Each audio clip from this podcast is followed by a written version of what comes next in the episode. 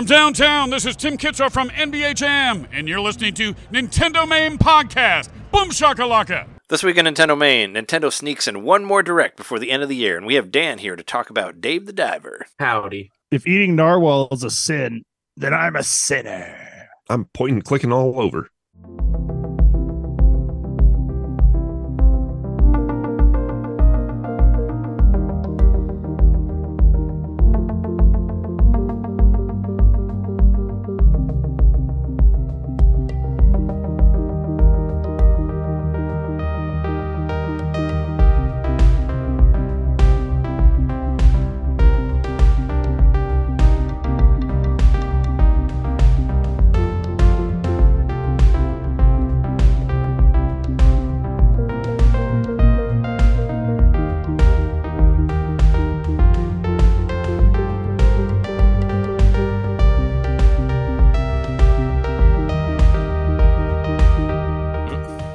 Clean up after yourself after you do that, by the way. Welcome to NintenDomain Podcast, episode 397, your place to hear Nintendo fans talk about indies and sushi and eat sushi and whatever else on here. We are your hosts. I'm Trey. It's been 20 years, Johnson. I'm Jeremy. Got to keep getting those themes, Mikowski. I'm John Scurvy Knitter. Ooh, oranges. And we have a special guest this week. I'm Dan, the Holy Diver Duitscher. Love it. That's Dan. Am I supposed to do a bio? I'm sorry. Y'all have heard- no, no, y'all have heard me- It's fine. Y'all have heard me mention Dan on here a lot, like going all the way back to uh I've known Dan for over 20 years at this point. Uh been hanging out pretty actively that entire time, I would say. Yeah. And uh my earliest video game memory with Dan was playing Fusion Frenzy demo on the Xbox. Yeah. a yeah, lot. yeah. I mean, I come from, I mean, growing up, I played uh, a lot of Commodore 64. My dad was a gamer on the Commodore 64. I had one so we had one in the house. Yeah. I played a bunch of that. Um, went on to, unlike you all, I went to the Sega Genesis, not Nintendo. But I, I have no hate for Nintendo at all. My some of my best friends had Nintendos, and I played them all the time. But I, was a also went to Sega. Genesis. Yeah. John's John's the Genesis kid on this podcast. so Yeah, I had the Game We have, Gear. we, have oh, a, we have a Mega Drive Genesis person here. you have on the now evened out the uh the uh representation here. Yeah. Yeah, I, I had a, I had a brief uh, vacation into Sega Land from like 93 to 96. I, I like I like the Genesis actually. I mean, it was always that like you know, uh, grass is always greener thing. You know, it was that uh, it was that it was that like uh, place across the pond that I always wanted to visit. Now I own I now I actually have two Genesis or Genesis, whatever you want to call them, And I have three, and they and they all fart. and I have a Mini too. I have a Mega Drive Mini also bought from Japan. So I've be, Oh yeah, I, yeah, you I've have one become of those HDMI ones. I become a I become a Sega fan because yeah, the Genesis was always like that like unreachable fruit or whatever that I always wanted. So How do I Well, not Dan- have the Dan, least you amount of not- Genesises of all of us? Yeah, Just you have the least. So Dan, uh, you should know. Wait, don't forget your tiny, tiny Mega Drive. Oh, I do have the minuscule quarter size one. Yeah, oh yeah, you got the one. You got the one. got you in Japan. I had get- the Game Gear from that took the- like eight double A batteries. I have a Game. Gear. I have a Game Gear. Oh, you have a Game Gear too, yeah. Lovely We, Game we- Gear. we just got one. Uh, well, Jeremy and I just got one recently from a friend of the show, Nate. Who uh, uh, re- actually re- like, recapped it. them. Yeah, Thank recapped. you, Nate. Re- rehabbed it, made it cool. So yeah, I But have no, it. It's actually Dan, like right, Dan, right you should behind know by now. Like, uh, it, it's pretty common knowledge on this show, but Sega and Nintendo, you know, Sega's pretty much Nintendo now. Yeah. Like they, when it comes down to like the actual nostalgia factor, you're gonna find all that best stuff about Sega on Nintendo consoles and not elsewhere. I'll, I'll tell. Gotcha. I'll, yeah, I mean, I'll, I'll tell you. You know, don't hate me, listeners, but I've def- I definitely played a whole lot more of Sonic Superstars than I did uh, Super Mario Wonder. So there you go. there's my there's my Sega allegiance right there. You're in a safe place, but I do say, All right, thank you. I, I feel, I feel it. I feel it. I played like four Uh, times. Mario of, uh, Wonder is the more best of game Superstars than Wonder. so I've played in a day or two. I don't know. I haven't played it in a while. Yeah, I mean that's up for Game of the Year. Yes, It is. Yeah, that's true. Yeah, game Not of the year. There's a lot of other family things too. Sonic Yeah. Sonic Superstars is in there for Family Game. They got a nomination, so there you go. Yeah, because there's a whole family of Sonic characters in it. You know, you got Sonic. I don't, I don't really understand the family games. It's just basically like multiplayer games that don't have blood in them. I guess that's, that's kind of what they go for. Yeah, I think instead of like the Zelda timeline for Sonic, it's the Sonic family tree. Like, who the fuck is everybody? I don't know. Well, it's you know Sonic and his friends, like Sonic Team Racing. Like they've been you know bringing everybody around. Except I was upset you couldn't play as big as a Big the Cat because that guy's great. But anyway, uh, yeah, let's start off the show as we normally do and talk about games that we got and games that we've been playing. And Dan, since you are our guest, why don't you tell us Oh, what you've been playing? All right. Well, I've been on kind of a roguelike kick uh recently. Uh just getting off of a Souls like uh kick. Uh Souls to but Rogue. um Make sure Yeah. what you say is what you really want to be recorded because this is a the roguelike of podcasts. oh, okay. we will expose I've- I've you. We'll put in a expose you for what you are. hours. He messes in, up. in Hades. Um, are you guys familiar with Hades? It's a Never it's a heard of it. roguelike game. I'm I'm kidding. Uh, Jer- that was like Jeremy's favorite game for that year. Well, the most anticipated game I think is Hades 2 is on the Game Awards thing. so, you know yeah. what? I th- well, th- that's gonna be that, that's gonna be interesting because I think you know, for me, I think that uh, Infinite Wealth has a pretty good fighting chance on that for like the latest Yakuza slash Like a Dragon game. I think has a. Speaking of Sega, Sega fanboy over here, but uh, Sega. I, th- I think that Infinite Wealth has has a good chance of winning that. That's definitely my anticipate. Not that an- not that Hades two isn't anticipated, but Right, no, I agree. but with but you. Yakuza I has agree has has, It's has, a has, has, has garnered like a really big following over the years. I think ever since like Zero, yeah. which I have a framed Um, poster of right there.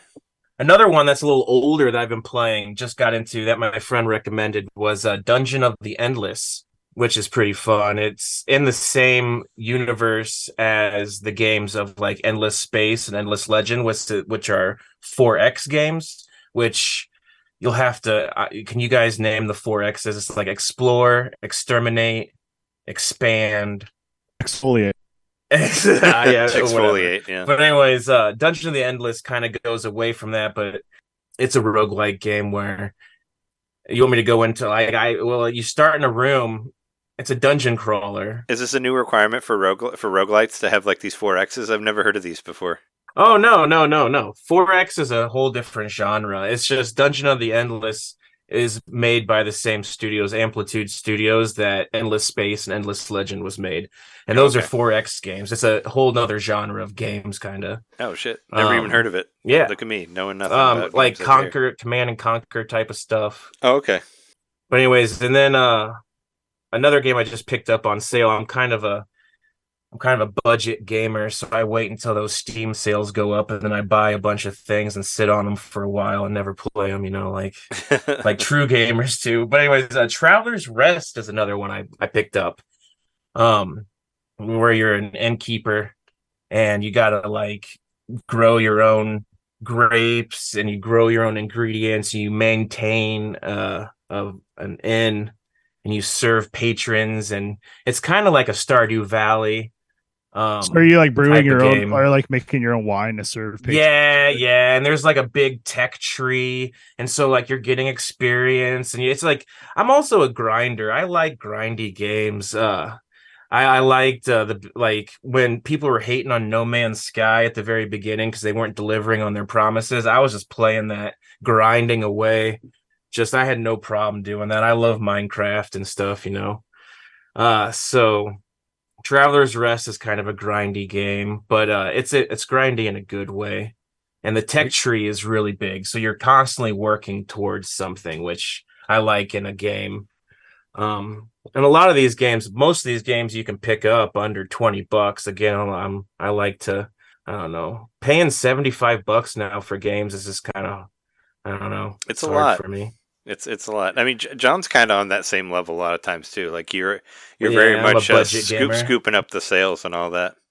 What's lucky Yeah. for me is I'm also I, I really do enjoy indie titles. So usually the indie titles, you know, are around twenty bucks, five bucks, ten bucks. Well, and they're like and any anymore like we as gamers like anybody who's like plugged into into gaming at all knows that the indies are where it's at like they determine like the mechanics that's going to be and everything else eventually yeah. True.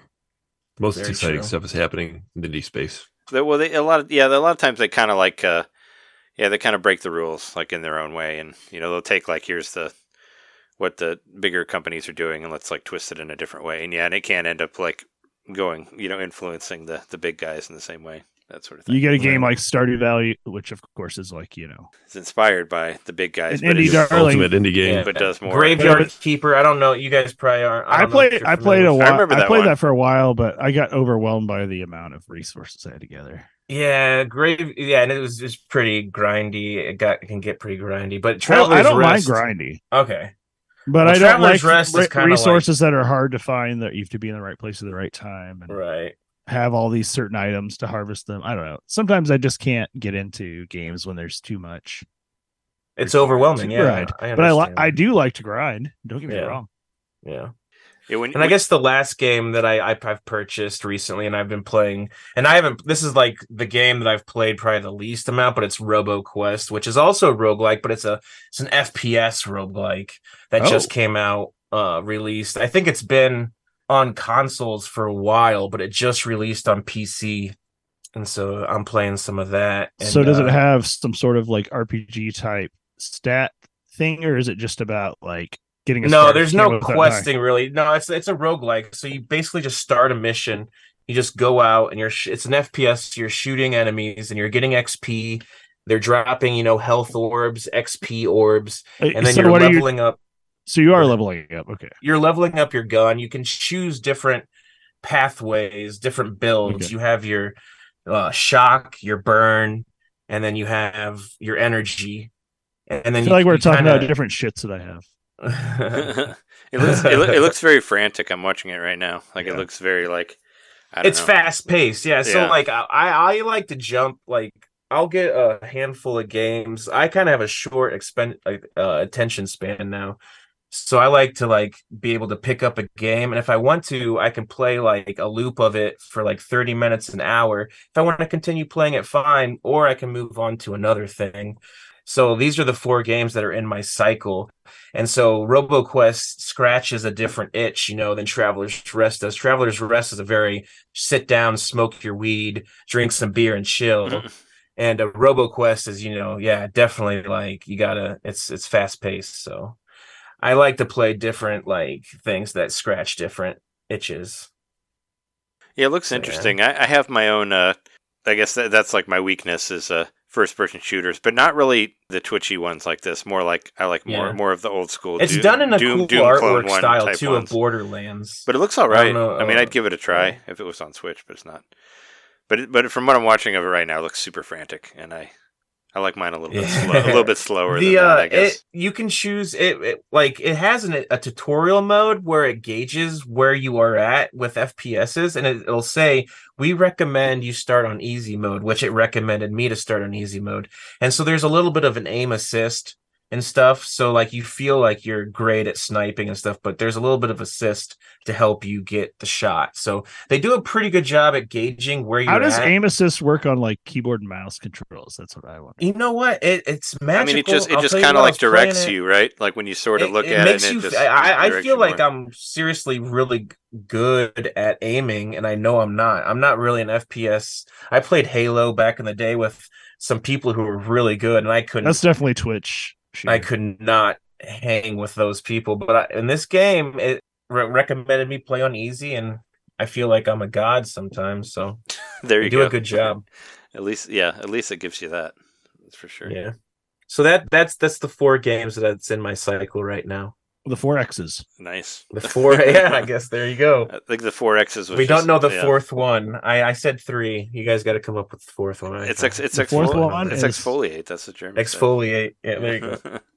Exacerbate yes. to make the joke go on too long. But uh, if that's what you've been playing, why don't you and Jeremy talk about the topic? One of the topics, I guess. Oh, yeah. episode.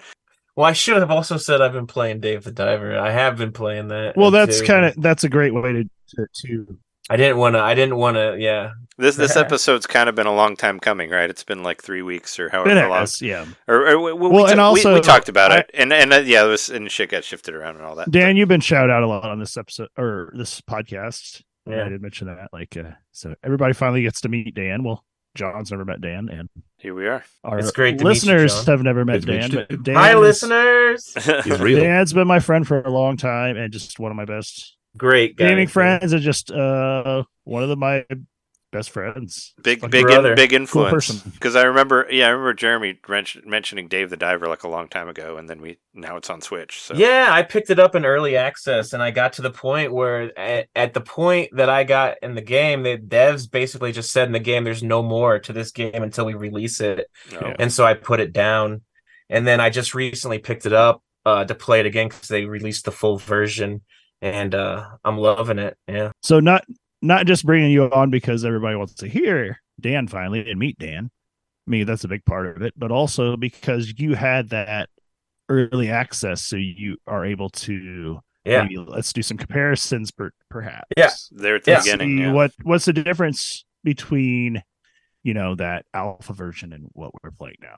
It's it's pretty much the same. They added some missions, and then of course they added the end game, which I haven't really even gotten to yet because I accidentally deleted my file. Uh, oh no, That's a whole that's a whole story. I deleted my file. I I did not was- mention that to anyone on the show, so you should just you should tell that story just because I think that's well, back up your I wanted to that's worth start- I picked up Dave the Diver again to get, you know, for this episode to start playing it again. We appreciate that. And I wanted to restart from the beginning.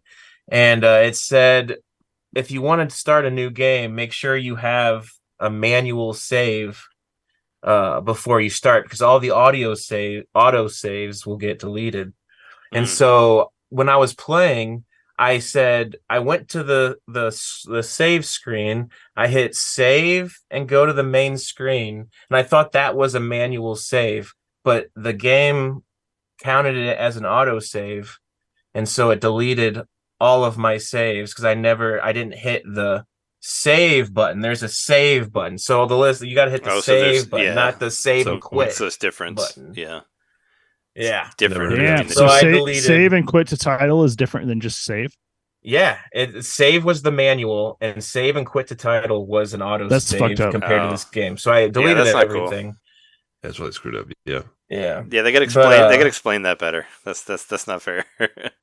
I like uh, Dave the Diver for many reasons. It's it's it's full of things to do. It's it's a roguelike. Some people call it a roguelike, which is kind of weird. I guess it's because of the game loops. Like you can, there's like a loop of I, yeah, I would call it a roguelite it's like isn't the Light. water isn't isn't the water because randomly randomly generated? over from days to day. Oh, like- there's uh, the maps are. I think there's The terrain. two The more I've played it, the more I realize like the terrain is slightly varied, but things are still in the same general like location. Like if you know Mhm. where certain spots are, you can still find them pretty easy. Um, one of the main things that like I noticed that changed, which is kind of small, is the UV light. There's these worms that come out, Yeah. um, and you have to use a UV light to send them back. Well, in early access, the battery was limited; it didn't charge back up, so it created a whole different like uh, thing on its own where you had to gauge where you were at and save the battery if you had a long line of those tube worms See, I haven't experienced that. That's and I got stuck. I got Really happy stuck a couple times, and when you get stuck, the only way out was you had to die. And because you lo- because lost the tube worms redeploy, so you had to like So you got to lose all your Yeah, they Once you go redeploy after a while. So that added an, a pretty cool aspect, I thought, to the game. cool. That when they added the well, they took that away and they added the the battery charges now, so you're not Yeah. really stuck in that frantic position. But They actually add something else too, but what what's that? What else? well, is eventually you get you get an item that allows you to not even need to use that. Oh, gotcha. We'll see. I haven't even gotten there yet. Have you had to rescue the the queen or the princess or whatever? And like, Yeah. so yeah. you know when you're like carrying her around and like the tube worms automatically get out of the way. Uh-huh. She's wearing a charm that you get from them as a as a- Oh, a okay. reward Well, I got I got that charm, but I I like the other. The charms I'm rocking gives you the health and gives you a faster sprint or whatever. So Yeah. that's that's what all I. well, I only, about. I only, I only, yeah, have that charm when I. Well, right now, like, uh, I don't need to have it because I am on a. I can go straight to like another area, yeah. which you've probably been to, the glacial area. I just got the mission to where I need to find the key. I got to go to the abandoned cave, get So find this- the key for the. So this glacial- wasn't part of the alpha. No. Okay. See, this is where we're trying to figure out. Um, So there was a story in the alpha, right? So you're still like um You had to the at the end of the story basically was uh when you were trying to gain the villagers' trust. okay. You gained the villagers' trust, and they were like, "Okay, you did that. Congratulations. And now you got to wait for the full game." Yeah. So you're still Okay. you're, you're still talking about Dave the. Diver, right? Like I've uh, I, I've Yeah. o- I've only played the demo and just so- a little bit after that, and all this stuff is like I don't know any of this because I haven't Yeah, I'm Have in the you- same spot. I've I- only played the demo too. I haven't touched I haven't touched it in a while, but, but I was hoping. I, I know. Yeah, I was gonna say I know Jeremy's played it like for a good like 15 hours, and I just wanted to say like you know, sell me on it. Like, what is it? What is the thing that's not that I mean, so I- much content. like what is There's it so that's much bringing you back? Yeah, Um, what I like about it is it, you, it's a calming game. So like you know you you it's a calming, but at the same time you get yourself in these situations where you're carrying all of this fresh fish that are worth lots of money that you got to bring back, and you're running out of air. And then a big alligator fish or something's coming at you and hits you, which lowers your air content. But right over there, you see an air canister that gives you full amount of air, but it's surrounded by barracudas and you can't get to it because the barracudas will get you. So you have to fend off the barracudas, but you can't make it. They get you, you die. You only get to choose one thing to take back up, and you got to go back down and try to do it again or whatever. Um, it, it, it, it can be calming because you're swimming through the ocean, and it can also be it gets your heart pumping. So it gives you the best of both worlds, and then it's it's a, a cool management game, in my opinion. You manage a sushi restaurant uh, during the night. So during the day, you're a fisherman. During the night, you're managing a sushi restaurant with your best friend Bancho. And yeah, so I I don't know. You just yeah, it's, I do a good you have my sushi. That's another reason why we wanted the camera because we. So, uh, just- yeah. When a, a couple of weeks ago, whenever we were like sort of planning out, I'll this be right back. I'm grabbing my sushi. Dan Dan said that, or Jeremy said that Dan said that it'd be fun if we had sushi on the episode. So we Yeah. have some sushi. I went. I'm in my wetsuit. I got flippers on. I got a snorkel. Oh, I got my man, spicy California roll. I can I can hear that uh I can hear that rubber squeaking in the background. I can I can hear I can hear the audio noise of it. No, uh yeah, I went to I went to Jewel last night and grabbed some sushi. Actually, uh I I ended up getting gotten a bunch because I wanted, you know, we ate we had some for dinner, and then I was this is just my leftovers because I don't want to have that much for the podcast because I normally drink Yeah. on the podcast. Who wants to have sushi? And even though I would have I would have bought sake, but uh the Sake. the um the alcohol section of Jewel was closed last night when I was there. Even though uh, Jewel doesn't have that great uh of a of a selection of sake. I got a rainbow roll. I don't even know. Oh, nice. That's what we get at Schnucks. Yeah, you went to Schnucks, obviously. I did, know yeah. that. Yes. I I have we're uh, gonna do sake. sushi on the podcast tonight all together. so I guess we can nice. I guess if I guess we could compare what we have. Like uh I have uh this John I got to show off again. my- showing your sushi my from last beautiful time. dinner from last week. This is the best sushi that, That was I've some ever had in flow my life. rider. It was so good. The best sushi I ever had was in was in Japan, but they actually don't make rolls there. It's all it's all nigiri, so but it was still really really good. The rolls are more of an American thing. But uh yeah, what did I get? I got I have a I have a shrimp tempura roll here. I have like a I have like a tuna uh, shrimp like with, with the raw shrimp on the outside, and I have a salmon also with like the fake crab in the middle. That's what I have going on over here. What do you guys have, I have a on, sampler. your, on your dish? A sampler platter. I've got uh, California rolls, New York rolls, and a caterpillar roll. So Caterpillar Uh, has the has the um uh what's it called? Uh how can I not remember it? The green the green on the top? Yes, although mine on my walk home got kind of a little messed up, so now it's more of like it's not sushi, it's smooshy. No. Oh, But you know what I'm talking about. Why, why can I not why can I not remember? Uh avocado. It, it has avocado on the Yeah. outside, the caterpillar does. the good fat avocado. Love So avocado. got- basically, I have a combination of salmon and tuna sushi as the rainbow roll. Ooh, chopsticks. Oh. Fancy. I'm not doing chopsticks. You do wasabi? There is Mm. was It's not real wasabi, probably. You're not getting real wasabi from Schnucks, probably. I mean was yeah, there's some wasabi in here. You can make wasabi in uh, Dave the Diver too. I remember doing that. You can you can crunch Oh, up yeah, you whatever. well, that's the The thing. That, yeah, all the production line shuts down if uh, the wasabi runs out. I So would you be have to I would manage that. yeah, I would be fine as a customer because I don't really eat wasabi. I like the nose burn. One of It, my like, um, so one of my staff actually can It's like- it's grind like hor- wasabi it's like if I don't horseradish, get right? to it. Smell One of of my- horseradish. Yeah, Wasabi? Is that similar? It's a related plant. Uh, no. Uh, so in Dave the Diver, I actually have a full staff. I have uh two servers and three cooks, including Bancho, and then I have three people that are always dispatched to get ingredients for me. Which right now they're all just getting soy sauce because that's the hardest thing to get for some reason. See, and So- I'm not. I, I don't know what you're talking about there. So I'm. I'm so I'm making wondering like seven grand either. a night with my sushi Damn. because I now that I'm in um Actually, that's probably glacial that's probably that's probably catching low for a restaurant. Seven grand. I mean, you should maybe make more than that. I'm sure. Well, I've maxed out my uh diving suits maxed out, and my uh gun is my uh, harpoon gun's maxed out, and my carrying capacity's maxed out. What is I've Dave the Diver up for in the video game awards? Best. I think indie. it's best indie, yeah. Which there's been a huge argument whether or not it's an indie game. Why is it not an indie Whoops. game? Is it made by a huge company or something? The company got bought out by a bigger company that has the resources. I think. Oh, Dredge is on there too. Yeah, I've played Dredge. That's a pretty good game. Oh my god! I uh. Oh my god. Uh. Speaking of wasabi, I just ate the whole fucking thing of wasabi with Yeah. this with this one piece of sushi, and I was like, "Oh, this." Did piece, you think it was avocado? I was like, "Oh, this piece looks big," and no, it was all of the fucking wasabi. So I'm feel I'm feeling it right now. Holy shit!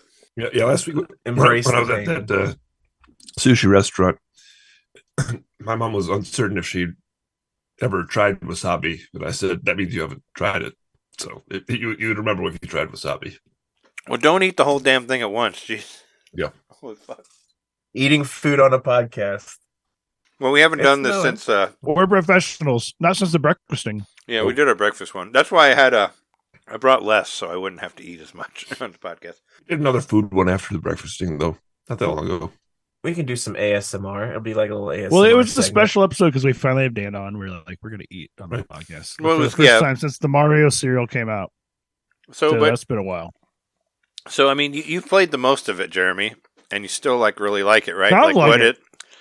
What is uh? Or I, I, I would thought for sure Dan had played the most, but I think maybe I, I uh, well, the thing is, is when I was talking to you earlier about the game, you said you don't, you didn't have any idea about the farm or the fishery, exactly, which I haven't experienced that. which I got that way early in the game. So I don't know if like the PC version it can be different. I don't know because I got, I met a man named Otto. He was an angry customer at the sushi bar. And after I served him what he wanted, he I haven't said, served him yet. "Oh, He's still just sitting there every night. I haven't gone and got the uh, oh, okay. the eel for him. That's probably what's holding me back. Oh, That's you have, what's you holding to you find back, it. man. You're gonna get you're gonna open up the farm, you're gonna open up a fishery so that if you don't have fish for the night, you just get it from your fishery. You get roe from fish, you get roe eggs. Roe is Oh, eggs, nice. so I guess I shouldn't say roe eggs. but- Row eggs. It's I thought egg- roe or specifically fertilized eggs. eggs that have eggs. Salmon Or I'm gonna put this in my fridge. I'll be right back. Salmon roe. Was it ikura? That's what it is. Uh, Japanese. Yeah, that's just that's just the best. I don't think I've I've probably had some salmon roe on sushi before, but I I've never had caviar, really. Salmon roe is the bigger ones. They're the bigger eggs. Yeah. The big red eggs. This is really, my really good. Japanese beer, Kirin Ichiban. For the longest time, I thought it was fish eggs and tapioca. Ichiban. Someone, when I was a kid, Ichi- told me it was fish eggs, and I Ichi, believed it for like the one. longest time. That's that's one. Ichi is one. I heard the same as a kid that it was fish eggs and tapioca. It's like the main character from uh, Like a Dragon. named Ichiban because he's like the one, like Neo. I actually don't know if I have a bottle opener. Well, fuck. So how far do you guys think you are of the game? I know it's a game that it supposedly goes on forever, but I uh, think uh I don't know. So I'm I'm kind of at the glacial. I think that I'm halfway through. I think there's a lot of content. Have you hey Jeremy, have you played the uh the Duff mini game where Duff goes into a dream? You go into a dream with Duff and you're at a K-pop concert. Have you done that yet? Yes, I have. Wow. See, there's like little things like that, little mini games that I, pop up. that make no sense at all. Where you're just like, what? Yeah. yeah, yeah. There's- so you're what- like, okay, let's the- do this rhythm based game. The weapon guy in this game is like obsessed with this like K-pop stuff and like has like a waifu and all that pillow that he sleeps with and um yeah he's pretty hilarious but no they really lean into some stuff like uh I don't know I I just like it because it's uh I don't know I just like that I'm having more control the longer I play like you learn more about it and you get you level up and now I'm like this is the exact kind of sushi I want to serve because it's the right day of the week to do it or you know there's an event Events are a thing. Yeah, you, there So I've been be saving it events up. that pop up. and I know I've like get- leveled up my sushi enough because you have to actually like to make more per piece of sushi you sell. You can enhance You have it. to sacrifice a bunch of your sushi meat that you've captured or whatever. So right. That's where you level up is like dedicating a lot of your ingredients to research. That's what they call it, which is actually pretty, I'd say a pretty fair comparison to like how restaurants work because you have to really like research recipes and test them on the staff and stuff Update like that. Exactly. So that's pretty cool that you actually have to lose rather Yeah. than like spending money to research, you're actually losing ingredients to research, which is And there's a good there's a good uh like how it works. there's a good story point. Bancho is constantly like, listen, we need to think outside the box. We need to not use these normal ingredients that work. We need to use these ingredients that maybe people find are ugly or distasteful, and we're gonna try to make those into the best food we can. Oh yeah, the Bancho storyline's really cool because Yeah, Bancho yeah. has like Bancho's the Bancho's- cook, right? yeah, Yeah. Bancho Bancho's always on trained in Japan, I think he was classically trained. and Bancho never stayed at like any restaurant more than just long enough to where they felt like they learned enough, you know. which we've met in the people in the restaurant. restaurant industry that does that yeah. For sure. So- Shades. so this person in particular is like yeah absolutely shades is a great example but uh this person's like um you know i don't care about your preference i just care about giving you the best possible food with the best possible seasonal ingredients because Yeah. you know and there's a whole like overarching like sustainability factor and also Don't judge a like- book by its cover type thing. yeah but also just like this person has like an as like a Bancho has like a, a a- very like overarching view of things that's For sure, based for on sure. the meal when you come in His worldview is very uh, interesting. I agree with it. I like and it. like you could come into the restaurant as the same customer he's not trying to cater Yeah. to your interests he's trying to give you the best experience whatever season it is and whatever ingredients are available and and if you're afraid of something too bad you're gonna have to try this whole roasted shark head which is like kind of one of the uh the whole roasted shark head is kind of a, a plot point Yeah, I know that's a big Deep mission. I, I guess I, head. I guess I haven't done that yet, so maybe that's where that's kind of where the turn is, right? Where the game gets more gets more interesting. Yeah. Not not that it isn't For sure. not that it isn't interesting. I just um I don't know. It, it was like I thought it was a cool idea, but it didn't like fully fully hook me. I guess. Yeah, I respect that. Yeah, I mean, different games are for different Yeah. people. But but I, I no I. I like I like the game and I bought it, so I definitely Yeah. need to pay play more of it. I just You'll en- yeah, Oh, you'll you bought it? definitely Cool. enjoy I was just Keep curious what because Jeremy's been playing like nothing, just that. So I was wondering like what it was that like Exactly, you know, and sunk I- and its- I actually sunk avoided hooks playing into it. you.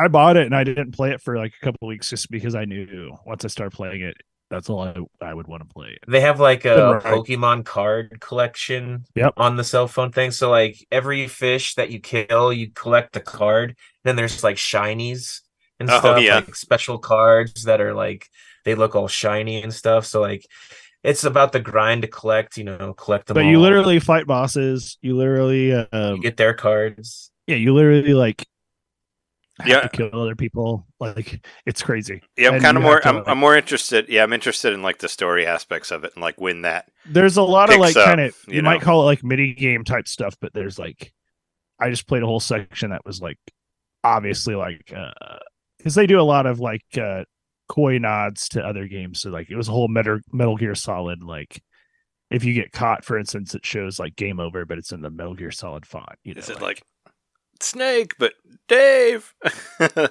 No, it's just- Snake. no, but it's like game over, but it's definitely the Metal Gear Solid like font. yeah. Oh, okay. I, I And, was like, just. I was there's, just hoping. there's a lot yeah, of shout outs to other games in that, and I wish I'd written a bit more of that out. But whenever people pretty- recognize you, it goes to bring, just a little uh, exclamation point thing. Yeah. Whenever they see you. yeah, that is actually part of it, and like question marks if they lose progress or they lose Or they sight can't find you, which- yeah. When you're hunting like the bigger fish and stuff, Yeah. Sometimes I just you have to remember the excitement too of like turning a corner and you see like a whale shark and you've never seen it before. Yeah, You're like, oh, I'm gonna shoot this. I'm gonna Yeah, shoot what do I do?" real good." yeah. yeah, and then you collect its meat and you serve it, and it's Yeah, so- Uh, I was gonna say the top of the show. I said Nardwar eater or whatever, like or Narwhal? narwhal eater. Though, yeah, you can kill those. Yeah, with the horns. You can actually kill and serve Nardwal which are, I do believe, mammals. Hmm. Fun fact So- for the day. I found that a little odd. Maybe I'm wrong. Maybe N- Nardwal or I mean, some places fish, serve but horse. I meat, thought you they know? were a type of not? cetacean, in which case it is kind of bizarre that you could serve that. But also, you can serve seahorse skewers, which I don't think is a thing in sushi. I don't think people eat sushi. I don't think people eat seahorse. I don't think they eat. Well, like- Bancho does things differently. Jeremy. exactly. He serves up like jellyfish and stuff like that. I know there's like shark tail soup and stuff like that, but I haven't seen like a shark head or what- whatever you. so whatever you're early on in the game there is like a there's this like supposedly world renowned like food critic that comes in and says like you're not following the actual laws of sushi which are dictated by something from this dynasty onward like i imagine it's probably accurate like history of japan like what the history of sushi is Yeah. it's like you're not adhering to like tr- the traditional rules of sushi therefore i what you made me taste is taste delicious but i'm still to rate you less because you like spit on the rules so to speak Yeah. so like and that's how Bancho is Bancho doesn't give a shit what yeah, he's a rock star. exactly he's making like the best thing he can with what's available and like also to a certain extent what the preference of the customer is if there's kind of a through line of that Yeah. I was gonna say, I think technically sushi is just like fish. It's not even with the rice. Like technically, it's like the sashimi. I thought technically the sashimi stuff. Sashimi. I thought it had to do with like the the rice and the vinegar and Not really. Well, I mean, Something well, I mean, like, like, like I said, sushi in Japan, like the rolls and all that shit, like you won't see that there at all. Like that's a completely American thing. You'll mostly Yeah, just see, believe it. you'll mostly just see nigiri. But I think sushi in itself is just like nigiri or like the the sashimi, nigiri just, is just with like the by itself. meat on top The, the, nigiri, rice. nigiri's the yeah the fish with the rice. Like when every sushi place we went to in Japan, that's what they had. Like uh, like the rotary sushi places, that's what you get. It seems like the the roll is like to stretch out the meat. Kind of how I feel like The if you is can. an American. It's like Taco Bell versus uh, Yeah. Mexico. You know, throw more it's, uh, ingredients it's in not. there. It's not a. It's not an actual Mexican meal. It's was created in America for yeah, Right. probably to stretch out the meat or whatever.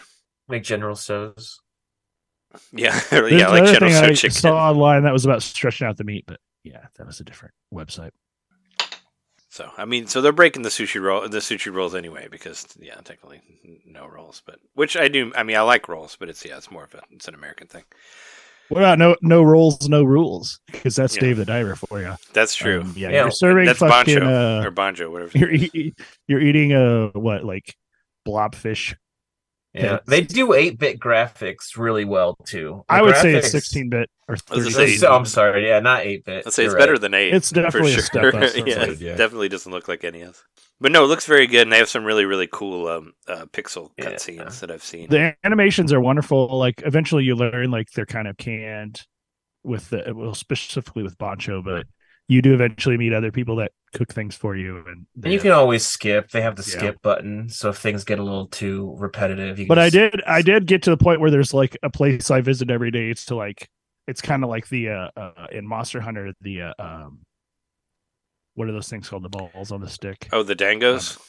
Yeah, it's like the yeah, Dango, yeah. but it's in Dave the Diver. You go and you get like a It'll like uh, it'll buff you up or give you like a yeah, you get you get a bun every day at this Yeah. certain spot, and it bu- it buffs you for the entire like day. So Oh, that's cool. Yeah, yeah, yeah. Those uh, yeah the the stack. that's something that you sort of learn like to go there, get the buff, and then like start your day off from that point. And it also like gives you a warp point like deeper in the sea to start from. Yeah, I figured Which, it would Dan, have I to don't do. know if that it was like that like in the that. alpha, but yeah, that's how I play it. You would Yeah. have to do something like that because yeah, you don't want to Was start the from the was the beginning uh, every the time. lady in the the lady in the village that had the the buns that buffed you every day? Was that a thing in the alpha? no, Okay. definitely not. And I've actually like completed some tasks for her, and she's like gotten different buns that have like given me different buffs and stuff.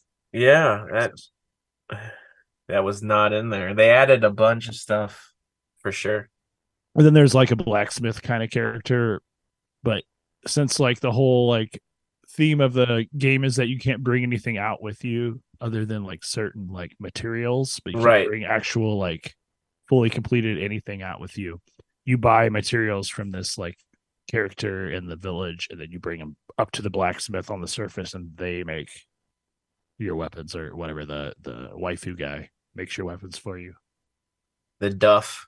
Yeah, The yeah. I don't know. I love it. It's uh duff man. It's a silly game. It's it's got a lot of charm to it. I think it reminds me a little bit of Garden Story, you know, like getting real indie with it. In that there's like these there's this um there's this like board in the village that you can check and you basically have an on constantly recycled like series of goals you can do. Would it be like collect 10 of this thing, five of this thing, whatever, you know, and then once you complete it, like you can start doing these other goals that are similar, and eventually, you'll Yeah, this that's a thing good go- comparison. and so you'll keep getting like the in-game currency or whatever because like the deep sea people have their own currency that's not the same as the surface and Oh, all 'cause this do you, do you find like Atlantis and stuff like that? something like something under- like that Because I think I Well, saw that a little, a, I mean, a little bit of a hint of that's the that when I was playing it. i would say that's definitely the driving force of the game like that's what gets you to new areas and helps you get new technology and stuff Yeah, too. to Like, get to new areas, you got to update your or up, yeah, update your suit so you can get into deeper areas. In which have to- case like sometimes you actually have to find like new minerals that Yep. mankind didn't know about yet things like that nice. yeah there's cool yeah. there's some cool like uh you know inscrutable old world stuff like think about like going down in the depths in uh tears of the kingdom and like what the hell's going on down here that's a lot like what you're gonna kind of like that. encounter in in dave like the as you go deeper into dave the diver and then even the sea people are like we sort of remember that but we you know we've been here for a while so like a lot of stuff's been lost to legend so you're kind of like you're given some sort of like modicum of like what's happening but you still have to sort of infer the story as far as i can tell and gather evidence it's fun it's a lot more than It is what fun. it seems like on the surface I wonder Yeah. if there's merch. I wonder if you can get a Dave the Diver plush. Like, i want to dave I the don't, I don't know. There, there's merch for uh, everything. I'm, snorkel I'm sure. I'm sure you can find it. Like it's, uh, you'd be surprised. because i would be wearing that snorkel right now if i had it Maybe not. Maybe not a snorkel, but I'm sure you can find a, at least a T-shirt. I'm sure. Well, a lot of those places like Redbubble, or whatever, like it'll be one person designs one thing, and then you can get it as like a shirt or a poster or whatever. You know, or someone else copies a design and like just that too probably makes a yeah. bunch of money off of it Yeah, I'm not saying that. Yeah, that I mean, I'm sure those Xenoblade posters that I bought didn't go to Mono, Monolith or whatever, but that's the only place I could find them. but i i do foresee myself finishing this game the next couple weeks if not sooner because i've gotten to the point where i've maxed out all of my stats in iDiver except for like two things and i've even like upgraded some of those things where they've been like now you have a new item that you can upgrade and then i've upgraded that all the way so you have your drone fully upgraded. yes my drone's fully upgraded Wow. my uh diving suit like as far as like how deep Yeah. I can go is fully upgraded my air Your harpoon gun. fully upgraded my harpoon gun's fully upgraded The so har- harpoon gun designs are pretty cool. I really enjoy. i agree working through that. because Oh. it's like dragon and like uh, it's Yeah. like different fish Like- Yeah. Because Yeah, you, sure. you get you get like blueprints and stuff, right? That you can that, that you can design new weapons and uh, harpoons. Yeah, there's chests underwater. There's chests that you find, weapon chests, and uh, when you find a new gun and you equip it, it's like it'll say one out of three. You got to equip it, I think, three times or something. which is kind of funny i did actually learn that because i would see a bunch of stuff like i don't want to switch my gun out like i like my gun but you should switch and then switch back because Yeah. that gives you the blueprint Oh, which is kind of which is kind of yeah, fucked up but that. you have to do that. You have to switch and then switch back, and then you can turn it like eventually you get the ability to hold down the button and like turn it into uh, components or like you know. fragments like metal Fragments. fragments. so I'll do that. Like I'll if I find something new but I don't want to switch to it, I'll switch to it, switch back, and then turn it into fragments. So it'll still register as part of my blueprint. But I didn't realize that until I played quite deeply into the game. I was like, oh, I still have to like actually pick those things up to register them, not just discover them. Yeah, that's a good tip. Also yeah if you don't care about eating you know cetaceans this game will let you You're protecting dolphins in the game. Like there's a there's like a whole quest Yep. at the beginning where you're protecting dolphins, but then you find You're a finding narwhal, a you find a narwhal whales. later and you just kill it. Yeah, aren't they Yeah. like uh, endangered or something? Yeah. Probably shouldn't be eating them. They're not as cute, so eat them. Yeah, but dolphins can There be. They're the unicorns of the ocean. can be weird and creepy. Like they, you know, those things like try to rape you and stuff. Some of them do. They can, but No, I mean, know, yeah, so can people. there was like a, Yeah. there was, yeah. No, I had a family member that got attacked by a dolphin. They're they're shitty, shitty beings. Oh, That's what they I are. didn't know that. Yeah, they suck. well, that one did. Did you have any questions about Dave the Diver, John, from uh, the descriptions here? I know you played a little bit of it, but do you, are, you- Yeah, I are you a little more demo, intrigued by um, it? You know, it it just it, it didn't grab me from from the demo. It's just not not a game for me, but I could tell that it was a game of quality. That people who you know uh, games like that would really enjoy this. So Yeah. yeah, I get it. For sure. It's a game that makes sense on a system like the Switch. You know, it's. I think it would be a good mobile game to just. It really it works in installments. You know, you go down. You basically have three. Well, I guess you basically have two time periods a day, kind of three, and it they're works in not chapters. and they're not actually time limited. oh. So you can actually play like so if you like go down if you dive during the day, you could stay down there for over an hour. I have before. As long as you can keep like re um, you know, upping your oxygen and stuff. Once you go back to the boat, then it moves to the afternoon and then you do get eventually you have the opportunity to to do like one night dive a day, but you end up losing like part of your sushi restaurant business. So I, I don't do that very often. I just do it when I have to for the like story beats. But Yeah, they're like different game loops. Yeah. For. Like, yeah. It's fun. I my did opinion. appreciate the shades of Tapper in the game. I Oh, like the games like that where you're Oh, constantly absolutely. plays. oh, serving the people. I, I think that's uh, yeah, I think that's some of the cooler things. And I saw I haven't gotten to it yet, but I saw that you can like you can pour beer too. Like I know that you do the thing where you Mhm. pour the tea. There's actually a, there's Yeah, a there's a a mini green game in tea. WarioWare like that too, where you have to make the color a certain make it a certain color from pouring like coffee and milk and whatever that sort of thing. It reminds me of that. But I know later you do like the beer pouring too, right? Or that where you tilt the glass for the for the Yep, you got to get Foam one or third whatever. foam on the top. yeah yeah. The perfect Guinness pour. which which which is a lot more complicated than you'd think. I mean, I'm sure you've I'm sure Yeah. either of you've done like it's actually beer, beer twenty taps or whatever. I'm a professional. But it all depends on. I mean, for us, it was always like our nitrous tanks or whatever in the basement would get fucked up, and sometimes made too much foam or whatever. Maybe because you like guys was were taking problems. balloons off of them all the time. I- I- all the time, always. There's always balloons, nitrous balloons. Those are yeah. Don't inhale those. They won't. They, they won't. Or they won't do. just. They won't just turn your your voice fun. They'll make your head fun. make, make your head dead. Uh, is there is there anything else you want to say about Dave the Diver? no, just get it, play it, enjoy it, or don't. If it's not for you, it's not for you. That's fine. Dan, I just I do want to say, you know, for for record on the show that you have pretty much 100% recommended games to me that I've Very like- very influential. either I've jumped right into them or I've been like, "Ah, I don't know about this, and then eventually I played it. I'm like, yeah, Dan was right. So this is one of those What? games where like you've been talking to me about it for a hot yeah, second, and then, yeah. it's been That on my would- radar, pun intended. But now that I have it, I'm just like, wow, this game is. I'm so happy too because like another thing I did was I, as of last week, I had done everything in Mario Wonder that I can Uh-huh. do.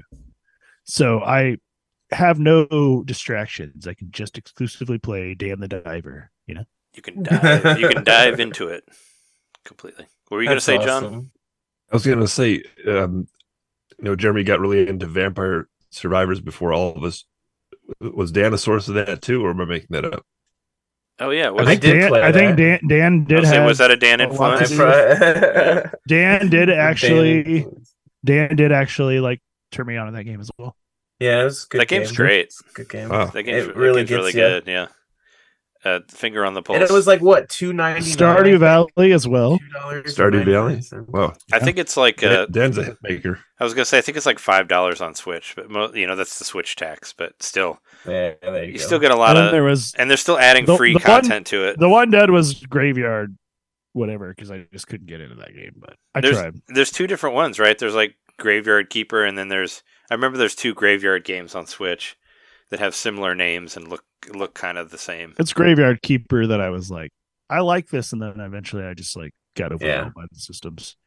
That's understandable. It is. It's lot. it's a little more like uh, I don't know what's the word esoteric. It doesn't really explain itself as well. That's very true. See, I come from the Minecraft world where you just got to go on YouTube and look stuff up. Like if you don't understand how to work something, uh, the modded Minecraft world. There uh, was what I meant to say. You don't understand how to work a mod. You have to look up YouTube videos. I guess there's a there's graveyard keeper and there's grave keeper. There's a, that's what I was saying. There was- There was there's two- Graveyard Keeper is the one we were. Yeah, that's the one you're talking. But I just remember there being two uh, two titles that were very similar that, that are both on Switch. There's Gravekeeper and Graveyard Keeper. What's Gravekeeper? It's- I wonder what Gravekeeper is about. It doesn't matter. I, I think it's more of a Souls like ish. I don't know. I just remember there's two different ones where it's like, oh, this one? No, no, it's the other one. yeah. All right, cool. cool. Well, do we want to take a quick break? Yeah. And, uh, yeah, I come back. Yeah, I was gonna say, all right, cool. Yeah, if you said what you want to say about Dave the Diver, let's take a break and we'll. And Dan, you and- can hang out as long as you'd like. If you have to dip out, the magic Okay. of editing will. Well, I just want to say thank you for having me on, uh, and all the kind words. I don't know if I can live up to the kind words that you all said about me. I hope I, Oh, you already have. did all right. Your Um, your, but exist- yeah, your thanks very much for living up to having it. me on. do you want to come back for the second part, or are you dipping out? Um, well, uh, I'll probably dip out. I'm sorry. Oh, That's okay. That's fine. okay. You have that as an option. Okay. Yeah, Well, then day. let's go ahead and uh, can you promote yourself or however much you want to promote yourself? I don't really have. Do you want anybody I- to find I- you anywhere on the internet I- or, or wherever? No, there's no. no. You could you could mention your episode that you're on of uh, Travis's podcast that you're on. I don't even. I don't even know that. I stay. I'm sorry. I'm just like. Uh, I'm a recluse. I just. It's stay all in my good. room. Hey, you know what? Just say whatever be, you want to say. might say. be better. Might be better for you. Just give your say own whatever address. I want to. Tell people Like my by. outro. Sure, yeah, whatever you want your outro. I don't really have. I don't have anything. I'm sorry. See, this is Dan the Diver, and I need more oxygen or something like that. I want you to sing all of Holy Diver, but change the lyrics to Dan the Diver, Holy like you Di- said earlier. No, uh, they no. Thanks for thanks so much for being on the show. It's nice to talk to you. No problem. Hopefully, I get to it's see you my in person again sometime. That'd be nice. Yes. Finally meet you. If I ever I ma- guess if I I ever make my way to Champagne again, which has been. And I, I always have a room for you. me too. But yeah, I mean, I'll probably if stay with Jeremy, there. but I can stay at dance too. Yeah, no, uh, yeah, we'll have to make it there sometime. But yeah, let's let's take Yeah. a break and then we'll come back and talk about All other right. shit.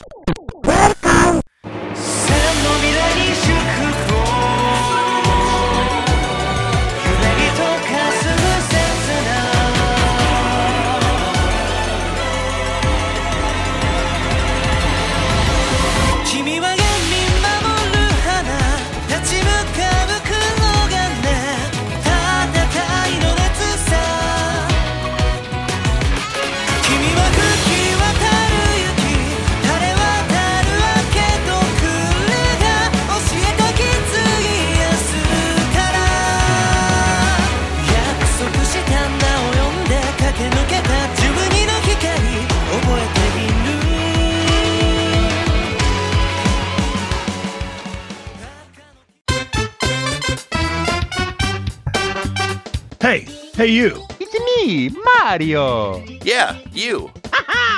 Subscribe to our Patreon to hear our bonus shows, which happen every month. I'm tired. Tired of all the big corporate podcasts spoon feeding you the same old video game news on every single show? Ah, spaghetti. Ah, ravioli. Then expand! With NintenDomain Expansion Pack, It's us talking about old games that were important to us. It's us interviewing people that we meet at conventions. And heck, it's live shows from those same conventions. It's basically everything you could want that NintenDomain ever made. Here we go! And it's just a buck a month. That's less than a bad indie on the eShop. it's $12 a year, which is less than Nintendo Switch Online. Thank you so much for to subscribing to our Patreon and supporting NintenDomain. Just go to patreon.com slash NintenDomain Podcast and hey, Mario, let go. Whoa! He's throwing us back to the show. So long, eh, Bowser. Ah! Ah, patreon.com slash NintenDomain Podcast. Game over.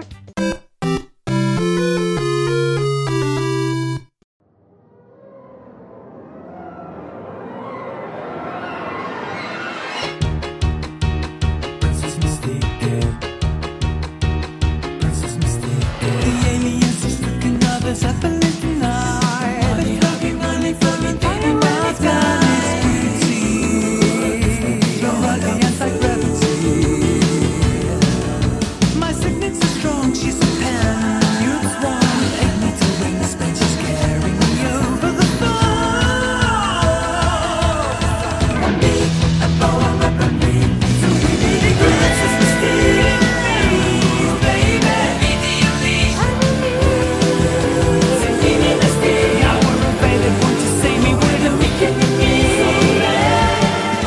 we're back from the break, and uh, why don't you just go ahead and talk about what you were, what you did, John, what you've been playing.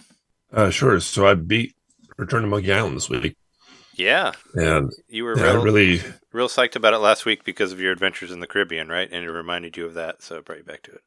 right. And so I started playing it because I was in the Caribbean. I was like, I gotta play this Caribbean set game while I'm here, and I played it all the way through and beat it, and it's fantastic. I, I, I gotta sit on it for a bit, but it might be my new favorite point and click adventure game. says a lot because I love that that whole genre. I just think they they had a lot to live up to with the expectations. You know, fans of the game. This, this, this is a series going back 30 years to 1990, and uh, it'd been a while since a proper uh, Monkey Island had come out. There was a, the Telltale games in 2009. However, those were not uh, authored by Ron Gilbert. He wasn't involved since I, I think it was the, the previous one before that was in 2000 or 2001, something like that. So he he stepped back up to the plate and I think knocked it out of the park with Return to Monkey Island. I really thought that was just a fantastic game, not a moment wasted. I thought everything was firing on all cylinders. The, the art style was beautiful, the voice acting impeccable. We had a great voice cast. You got uh, I'm blanking on his name. Uh, Just Jess Harnell, who played Wakko in uh, Animaniacs. He was LeChuck. Uh, got Rob Paulsen's in there. Like some heavy hitters of voice acting are in this game, and just the quality, the professionalism, it all it all shines through. It adds up to a feeling to me of like if Pixar in their heyday made an adventure game, this might be it. It really is just uh, a cinematic uh, and an engrossing story told through a point and click adventure game. So I, I've, I, there was only a couple times when I got stuck, and luckily I think they modernized this uh, this genre of games with with this particular outing, in that they have um, not only two different di- difficulty settings. You can do a casual mode if you want to, or you can do the hard mode. I did the hard hard mode, or, or I forget exactly what it was called, but they, they explained as they explained it, it's for like you know classic point and click adventure fans. That's the mode that I did. But then on top of that, they also have a hint system, like a really robust hint system that gives, you know, first a vague hint and then a little bit more specific. And it's like five different levels of hints that you can get to each puzzle if you really want to like get in there. Um, but I, I think that it's just so great. Like almost every game, I think could have a, a gradual hint system like like they use in this in this game. Because what do we all do if we get stuck in a game, in any kind of game?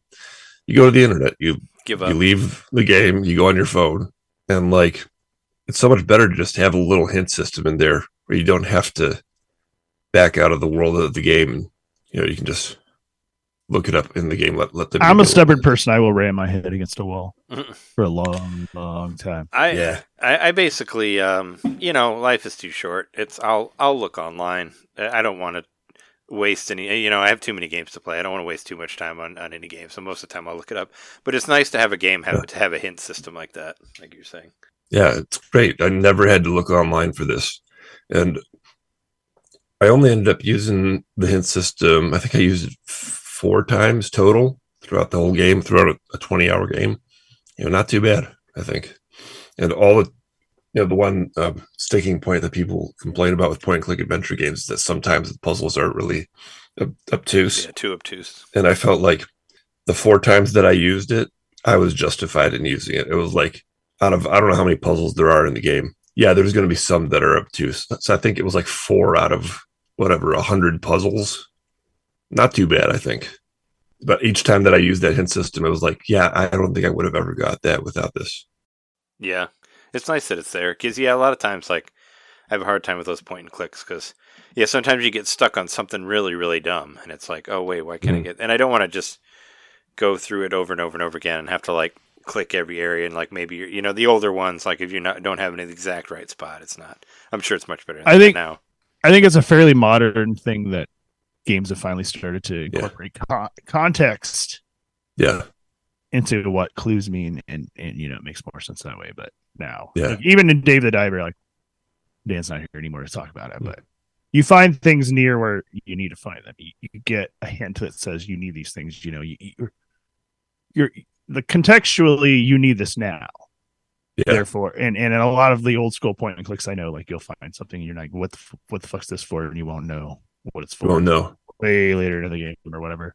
Then another element that modernizes it too along those lines is that when you're playing with the controller, yes, you can play at touch screen um, and and you touch whatever you want on the screen, take a guess at what what elements are interactive. But if you play with the controller, all the interactive elements are highlighted, so you're not taking a guess at like what random part of the background did you miss.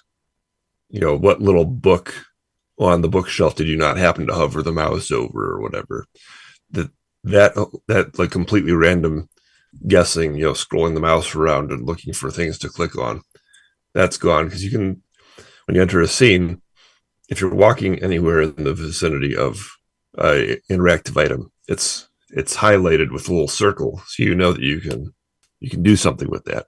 That's another thing that takes the frustration out. I think it's probably at least as far as the user interface it's it's the most accessible point and click adventure that I've ever seen. And so I think like anybody who's a little hesitant about the genre, give this one a try. Totally worth it. And you don't need you don't even need to play a previous Monkey Island game. 'cause I actually never played a Monkey Island game before, Oh. despite being a big fan of the whole, the whole genre. Um, So is this a, a new story? This isn't like a retelling of a It's a Monkey new Island story. No, it's a it- new story it's- written by the original It's author, a sequel, I think. Ron right? Gilbert. Yeah. that's correct. So it's part of the chronology, or it's like directly like follows whatever the last one he wrote. That's like? correct. Is, Okay. that is correct. And and you don't need to play the previous ones because there's a scrapbook at the top of the game that does a great job of catching you up to speed. It goes through Okay. every Monkey Island game, even the Telltale ones. Um, you know, it goes. I think it goes a little bit more in depth than to the the, the Ron Gilbert ones, but they they go through every Monkey Island game and tell you all the basics what you need to know. I did not feel lost at all, or like I was missing something, or like I was behind the eight ball because I didn't play those previous games. I I just jumped in and had a great time with this one. And I will also say that it's actually like a, about something, which you might not, you might realize it as you're playing, but you might not realize it all the way through to, to the end. But it really is like there's an emotional underpinning to it that you know when you reach the end, you're like, oh, wow, okay, I get it. Like that's kind of kicks it up a notch, makes takes it to another level, and it's obviously a very personal game for them. So I I, I really appreciated that. That I don't know if it was ever the intention of the of the uh the story to be this way, but the first time I ever heard like Monkey Island, my first thought was Planet of the Apes. I was like, this is a Mhm. smaller version of that. yeah, yeah. So I've always kind of thought of like Monkey Island, even like without even realizing it, like kind of like a Yeah. Get, get, get my Planet hand, of the Apes get, Junior. Get my hands off you. uh, Get your hands off me, you dirty ape, sort of thing.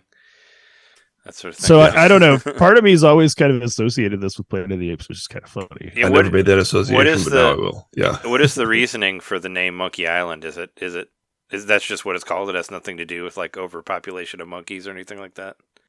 So when you get to the actual like toward the end of the game, it's not like there's a bunch of. I th- I think I, I see. I went back and watched clips of old, the older games, which I didn't play, and I saw like I remember seeing, you know, animations of monkeys and all that.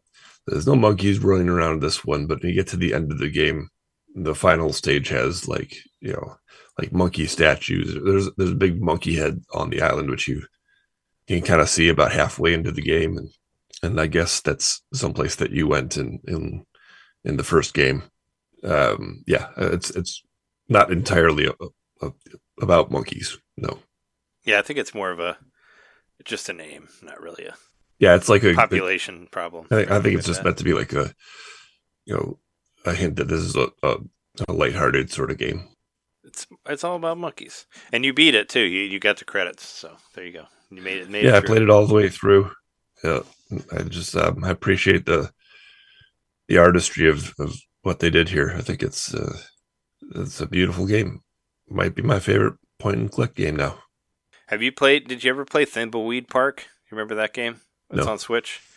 Uh, I was- once played that. I think it came out the first year when the Switch was released, but that's a Ron Gilbert game too. Like I remember that being a big deal because it was the same creator. It goes on sale a lot for like super cheap. Yeah, I as. Return to Oh, Monkey really? Island. Maybe I have to go back and play that one. Yeah, because I remember that being a big deal. Because what was it? You know, Bob Mackey. It kind of looks like a fan of- pixelated like yeah. Mulder and Scully from like the, yeah, like X Files feeling.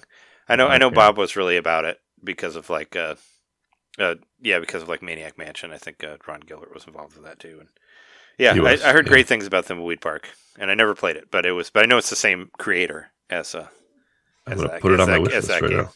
What do you? Th- so what do you think? You know, does it give you any interest in yeah. trying out the game? No, I'm It gives me interest. I like. I want to play stuff at different paces than what I've been playing. You know, yeah, no, I'm definitely interested. like in a it. point click has a place in my world right now. I think.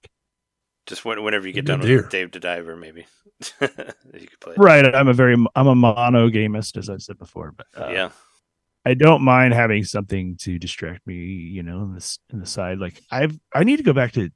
Oh man, I Baldur's really Gate to go 3. back To, uh, Baldur's Gate three. Say, I think I'm just going to start remember that, game that over game? again. Remember that game? I paid a lot of money for that thing too. Yeah, go back and play that. Uh, yeah, no, I, I, I I'm, want to say there's. Go ahead.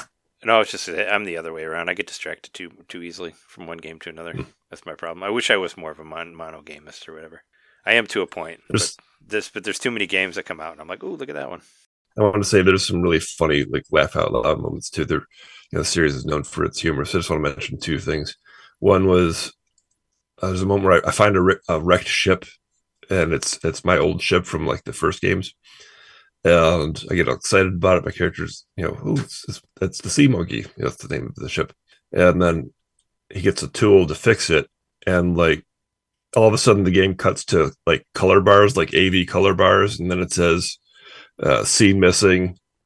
Guybrush fixes ship, and then boom, the whole ship is suddenly magically fixed again. I thought that was a really a really funny moment. oh, nice. Yeah. yeah so there's stuff like that, like fourth wall breaking stuff. Uh, another one was this was great. Oh, so I venture into this cave and I get trapped in the the dark with this old prospector who's a character from the first game who you know there's a little like oh you know it's you again. Oh what have you been up to? I've been trapped in this cave for like 30 years or whatever.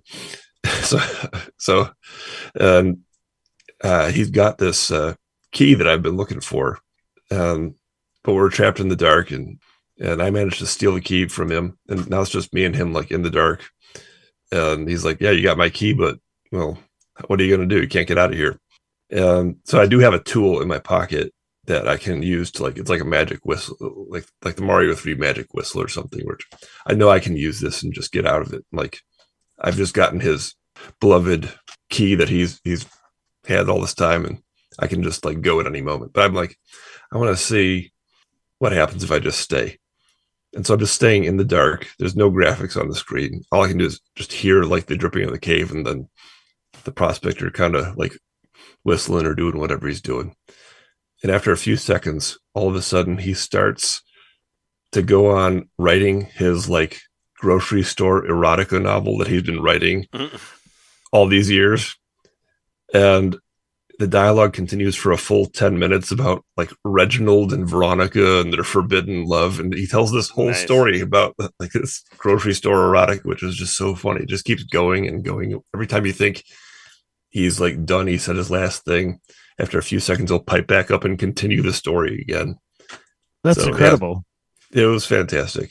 That's a so genre I've never even like approached. grocery Yep. store Would erotic, be- erotic fiction. Produce fiction, right?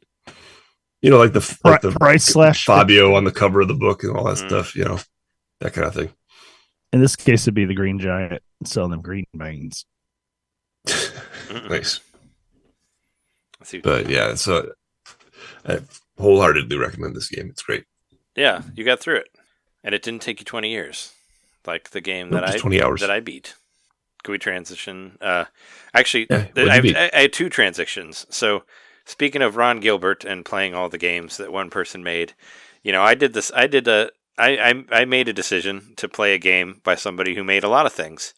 A person named Yu Suzuki, who uh who did um that one game um that you liked that you played on Dreamcast. What was it called? Shenmue. Yeah, Shenmue. Shenmue. Panzer and- Dragoon. and also Pran- and, and and also like uh, I think Panzer Dragoon and definitely Space Harrier. But I played the um I played the game that came out to Switch last week, Air Twister, which is uh, basically a spiritual successor to Space Harrier. And it looks very much like it. It has like a lady that, that floats around and shoots stuff. Even some of the bullets that fly at you look exactly like they did in the original Space Harrier, which I was like, that's pretty cool. But the game is uh I don't know. There's some weird stuff to it. Uh, I was playing it on the break here from what you heard on the patrons. I was playing some of the music from the game. The music is done entirely by this band called Valencia. Have you heard of them before, Jeremy? They're basically like Queen, but like now. So there's I've like not the- heard of Valencia. so there's like this rock opera band that like sings through the whole game, like as the background for all the all of the uh, levels and all that. And it's kind of So that's fucking cool. The guy is at a point in his career where he can just be like, "My favorite band is gonna do the whole soundtrack." pretty much, yeah. Uh, from what I from That's what I, awesome. From what I heard, he's a big fan of Valencia, the band Valencia. That's so cool. I don't know if they're like. I don't think they're. I don't think they're American. I think they're like from France. Are they something like Spanish, perhaps? I don't know. I didn't. I didn't look into. I didn't look into them as much. But uh, but they sound very much like Queen. Like pretty much after playing the game, I had Killer Queen running through my head, or any fucking Queen song, because they basically all sound like Queen songs. It's like that. say Killer Queen's very like it's like early. like that prog rock opera, whatever sort of thing. But uh, but yeah, no, it's got a really weird soundtrack, which which seems kind of cool at first, but then once you've played the same level about four or five times, you get kind of tired of it. But uh, it's Yeah. it's kind of a weird. I, I've seen a lot of reviews being like, uh, you know, the soundtrack is good, but why? Like, it doesn't make any sense for the for like the tone of the game or whatever. It's, it's a weird game. well, writing music for games is different. and That's been kind Yeah. of proven over. I don't. time. I don't know if they. I mean, I don't know if they actually wrote the music for the game or if they just took music they already wrote and put it in the game. So I mean, Right. that's. I, I But when you, what yeah. I th- I feel like once you put lyrics into a game soundtrack, you're you're fucking yourself. it could be. Well, like- it, it depends. I mean, like there's, you know, the, the, like those Persona games have lyrics on like the battle music and that shit. Like I could listen to that over and over and over again and not get bored bored of it myself. But I mean, it it depends on what it is, I guess. I don't know, and and I do like the music, and it was. It, look over there. It's Goldmine. You know, yeah, like I love that song. I do though. like that. I do like that. that has mu- that has lyrics, and I think that song is awesome. So, let's see, Valencia. Sounds like a Spanish type of orange. Yeah, they're they're actually from Philadelphia. The band is. So there you go. Oh, geez, They, they are from America, but yeah, no, I mean it's. I got this. I mean, this game was very for science. You know, I was like I have to play this game. It's got this weird soundtrack. It looks really cool. It looks like Sin and Punishment, sort of. You know, or like Space Harrier. It's definitely fun to play. The soundtrack is weird. Uh, it's it's you know it's like an arcade game. Uh, you basically have to play through the arcade mode once, and then once you die, you get like this map of all these extra things you can unlock and like uh, you know build up your character to get farther and farther and that sort of thing. And there's a bunch of extra like mini games and shit that you can do. And it's and the, the graphics of it, maybe it's just like a I don't know. It's it, it just for me it automatically makes me think it looks like a 90s PC game. I don't know, the way like the characters look or like where the textures are or whatever. And I'm not saying that it looks bad because I think that a lot of the graphics or the backgrounds look really really cool and there's some crazy looking levels that you move through. But the way like the character looks like kind of with the smooth like almost like no texture like totally reminds me of like a 90s CD-ROM PC game, I guess. Which is not necessarily a bad thing. It reminds me of like Star Wars Rebel Assault, like stuff like that, which I really like that game, but it sort of has like that art style, I guess. And another thing is, I, I don't understand why it doesn't have motion control. I guess it, from what I heard, it was it, it's like a it's a cell, you know, whatever. It's a mobile game that was ported to Switch, but I'm I'm curious, how do you control it on mobile? Like, do you like tap it to shoot, or like how do you? I don't know. Because it has this the the way it works. The mechanic is you basically move your uh, you move your like uh, crosshair across the people, and then it will automatically target them, and then you hit the button, and then your missiles will shoot at them, which is a cool mechanic. I actually like that. But I really wish that you could do it. As much as I'm not that much into motion control, I think it could be really cool on Switch if they would give you pointer ability, kind of like Sin and Punishment Two had on Wii. Like they had the uh, the pointer control. It worked really really well. So it's a weird game. I really really wanted to try it. I don't know. Watch some videos of it. Listen to the music.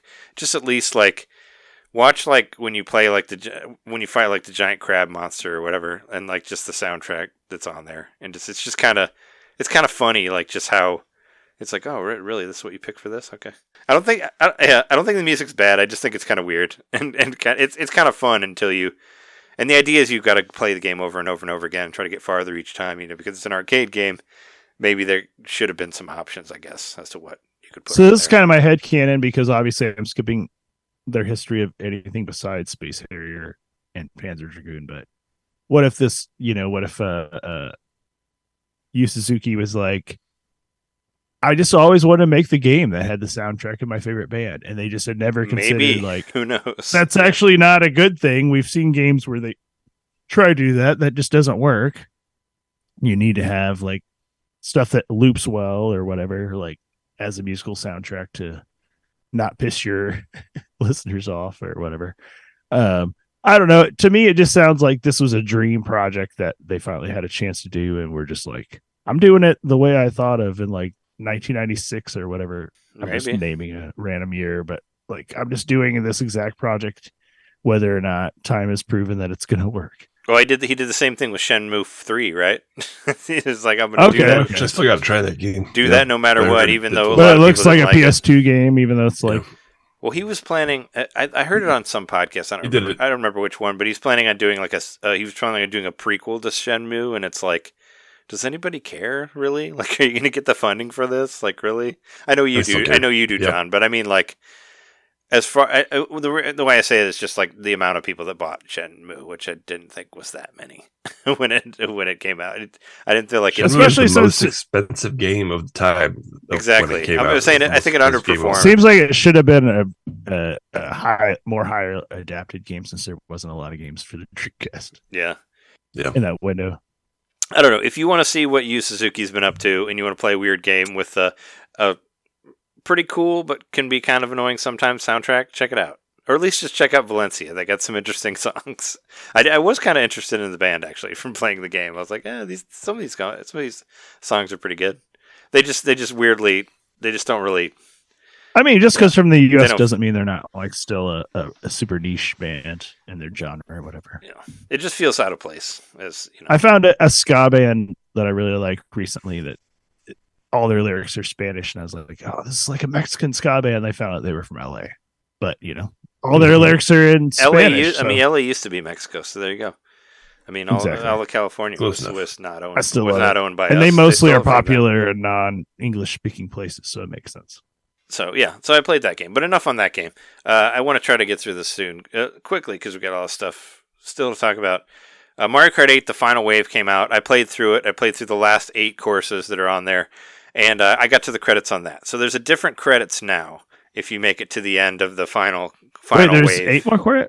Oh, maybe I've only played four of the eight. Eight, eight more races. Yeah, there's been eight every time. They add two Grand Prix, which is Oh, four each. So I only played one of the Grand Prix. I haven't played the other four. I was like, I thought it was just one of the four, and I played the one that had the uh, um, whatever. It starts out with a, a Mario Kart, uh, the mobile game Tour. Tour. Yeah, it starts out with a tour level. Which one is that? It's like Italy or something. Uh, Rome is in there, right? There's a Rome level. Yes, I know that. and then it ends with a Donkey Kong level from GameCube or whatever. Yeah, DK Mountain, one of my favorite levels ever. That's the only. That's the only course I played because for whatever reason I just completely forgot. Like, Oh, because us 'cause- two cups. Because yeah, the final because it ends with another Rainbow Road. It ends with the Wii Rainbow Road, and when you beat the Wii Rainbow Road, there's credits, and there's new credits Oh. now, for the final wave. So it's like credits that show footage from the new courses and like the new characters and all that. And there's four new characters that were added, which I think I forgot to mention last week. Uh, Pauline, Diddy Kong, Funky, Funky mode is in there now, and uh, and uh, Peachette, is there too. So I played as Diddy Kong and Peachette. That's what I played for both of the Grand Prix, and there you go. And I played through it, and I got to the credits again. And I'm like, "We, there it is." So I did that. Um, I know, Switch. Jeremy, you which you mentioned that earlier about getting themes, but the Super Mario RPG uh, Tetris 99 Maximus happened over the weekend, and I got it, and I got it really quickly too. I got it in like 20 minutes. It was like, boom, boom. So, anybody, Shauna did the same thing. She got anybody who's not getting place. themes, you got no, you got no excuses. It'll take you like seriously. She she got No like time at all. uh I think the, her first time she got like 30 something and then she did really poorly the second time then she got ninth place and then ninth place again and she knocked it out real quick. It took me a little bit longer. The best place I got I think was 17 but yeah. I knocked it out within like th- 30 to 40 minutes probably. I, Shauna knocked it out in like 10. Yeah, I think I, I put it on the Slack. I got like, I got in the upper 25 twice, and then I got 14th was like the highest, the highest I got on there. But I, you know, It's funny. It's it just always cracks me up, like because I'll watch her play and I'll be like, "Yeah, she's doing all right," and then I'll like look away and do some other stuff, and I'll look back and she's in the top ten. I'm like, "What the fuck?" Like, I yeah, don't- I'm barely ever here, yeah. and you've been here twice in the last like ten minutes. Like, what the hell? But it, it made me psyched for the Super Mario RPG remake, which I already preloaded. It's on my Switch, so it'll be Oh, you got it. it'll be up uh, exactly 24 hours from now. It will, be up. So I mean, I had a voucher. I don't know if I can afford it, but if I can, I, I will buy. it. I had a voucher. could do some- I, I, I I got I got the Smart. vouchers for for Mario Wonder, so I got it for free. I think I will because Past me bought it for future me, as John said before. You know. soundtrack. I think soundtrack and yeah. I think just- the, I think the graphics look really good too. I mean, I think it looks. I want, I think I, it want, looks nice. I want the weirdness to come at me, and I want to see if Valentina's boobies still jiggle. You smacker. That I don't know. I mean, I watched a couple of reviews of it, but I that do- was I- a I- super duper like. it was a weird. like- yeah, it was a really You're weird. horny- It was skater so for fucking Super horny. Nintendo. Yeah, it was so horny and weird. yeah.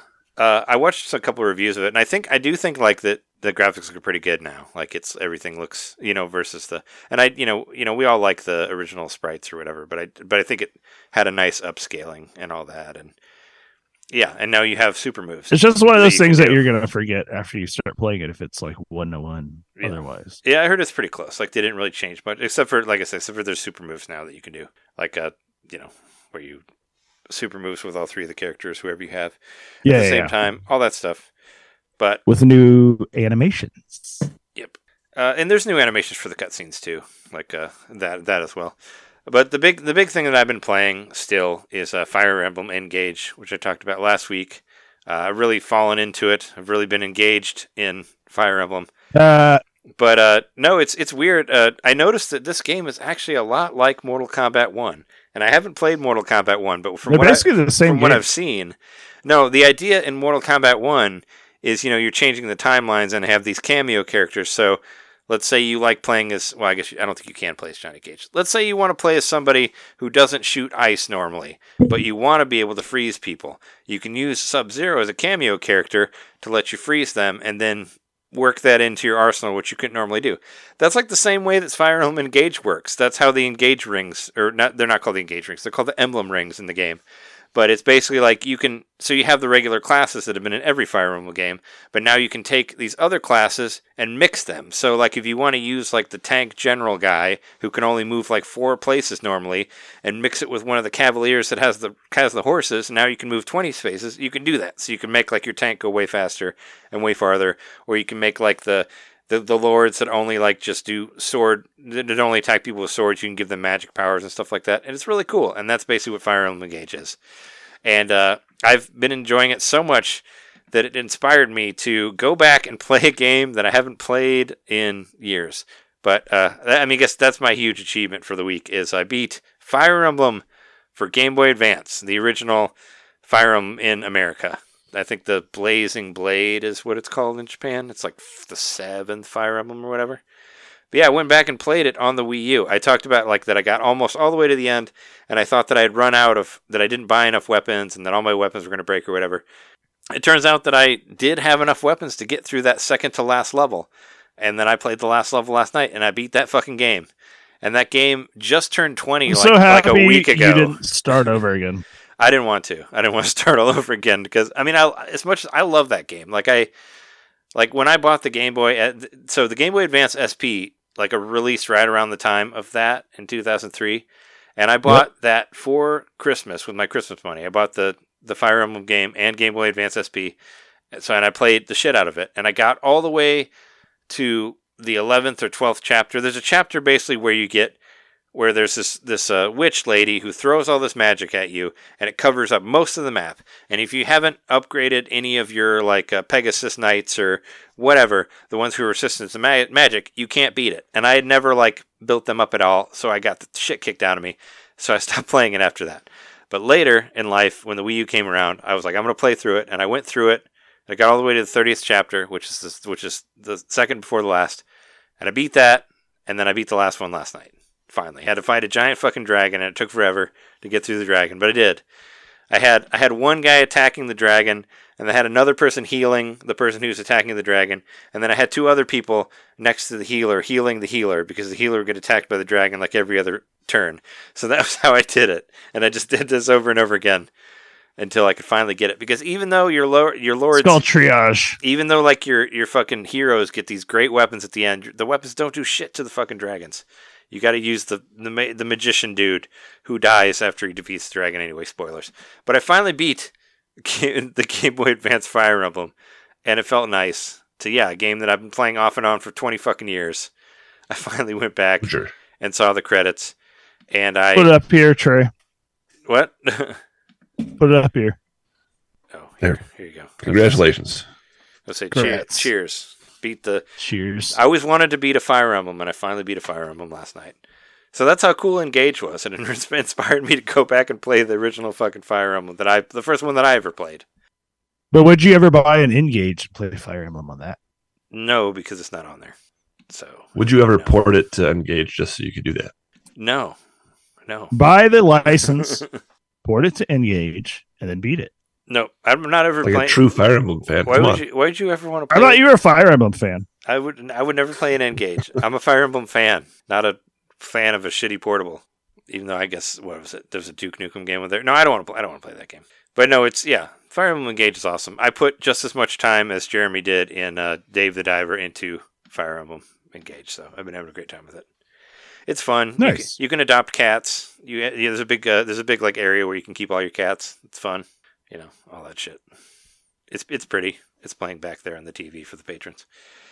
Uh, and also, I played the Spirit Tree Spirittea demo, which should have been on the Indie Direct, but it wasn't. I don't know why.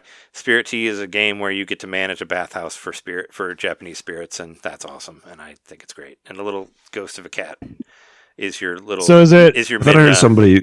is it just on the Japanese or is it, it, a it was. It wasn't on any of the directs, but it came out today. So or it came out this week. and it week. was a US release as well. yeah, it came out this week. I heard it.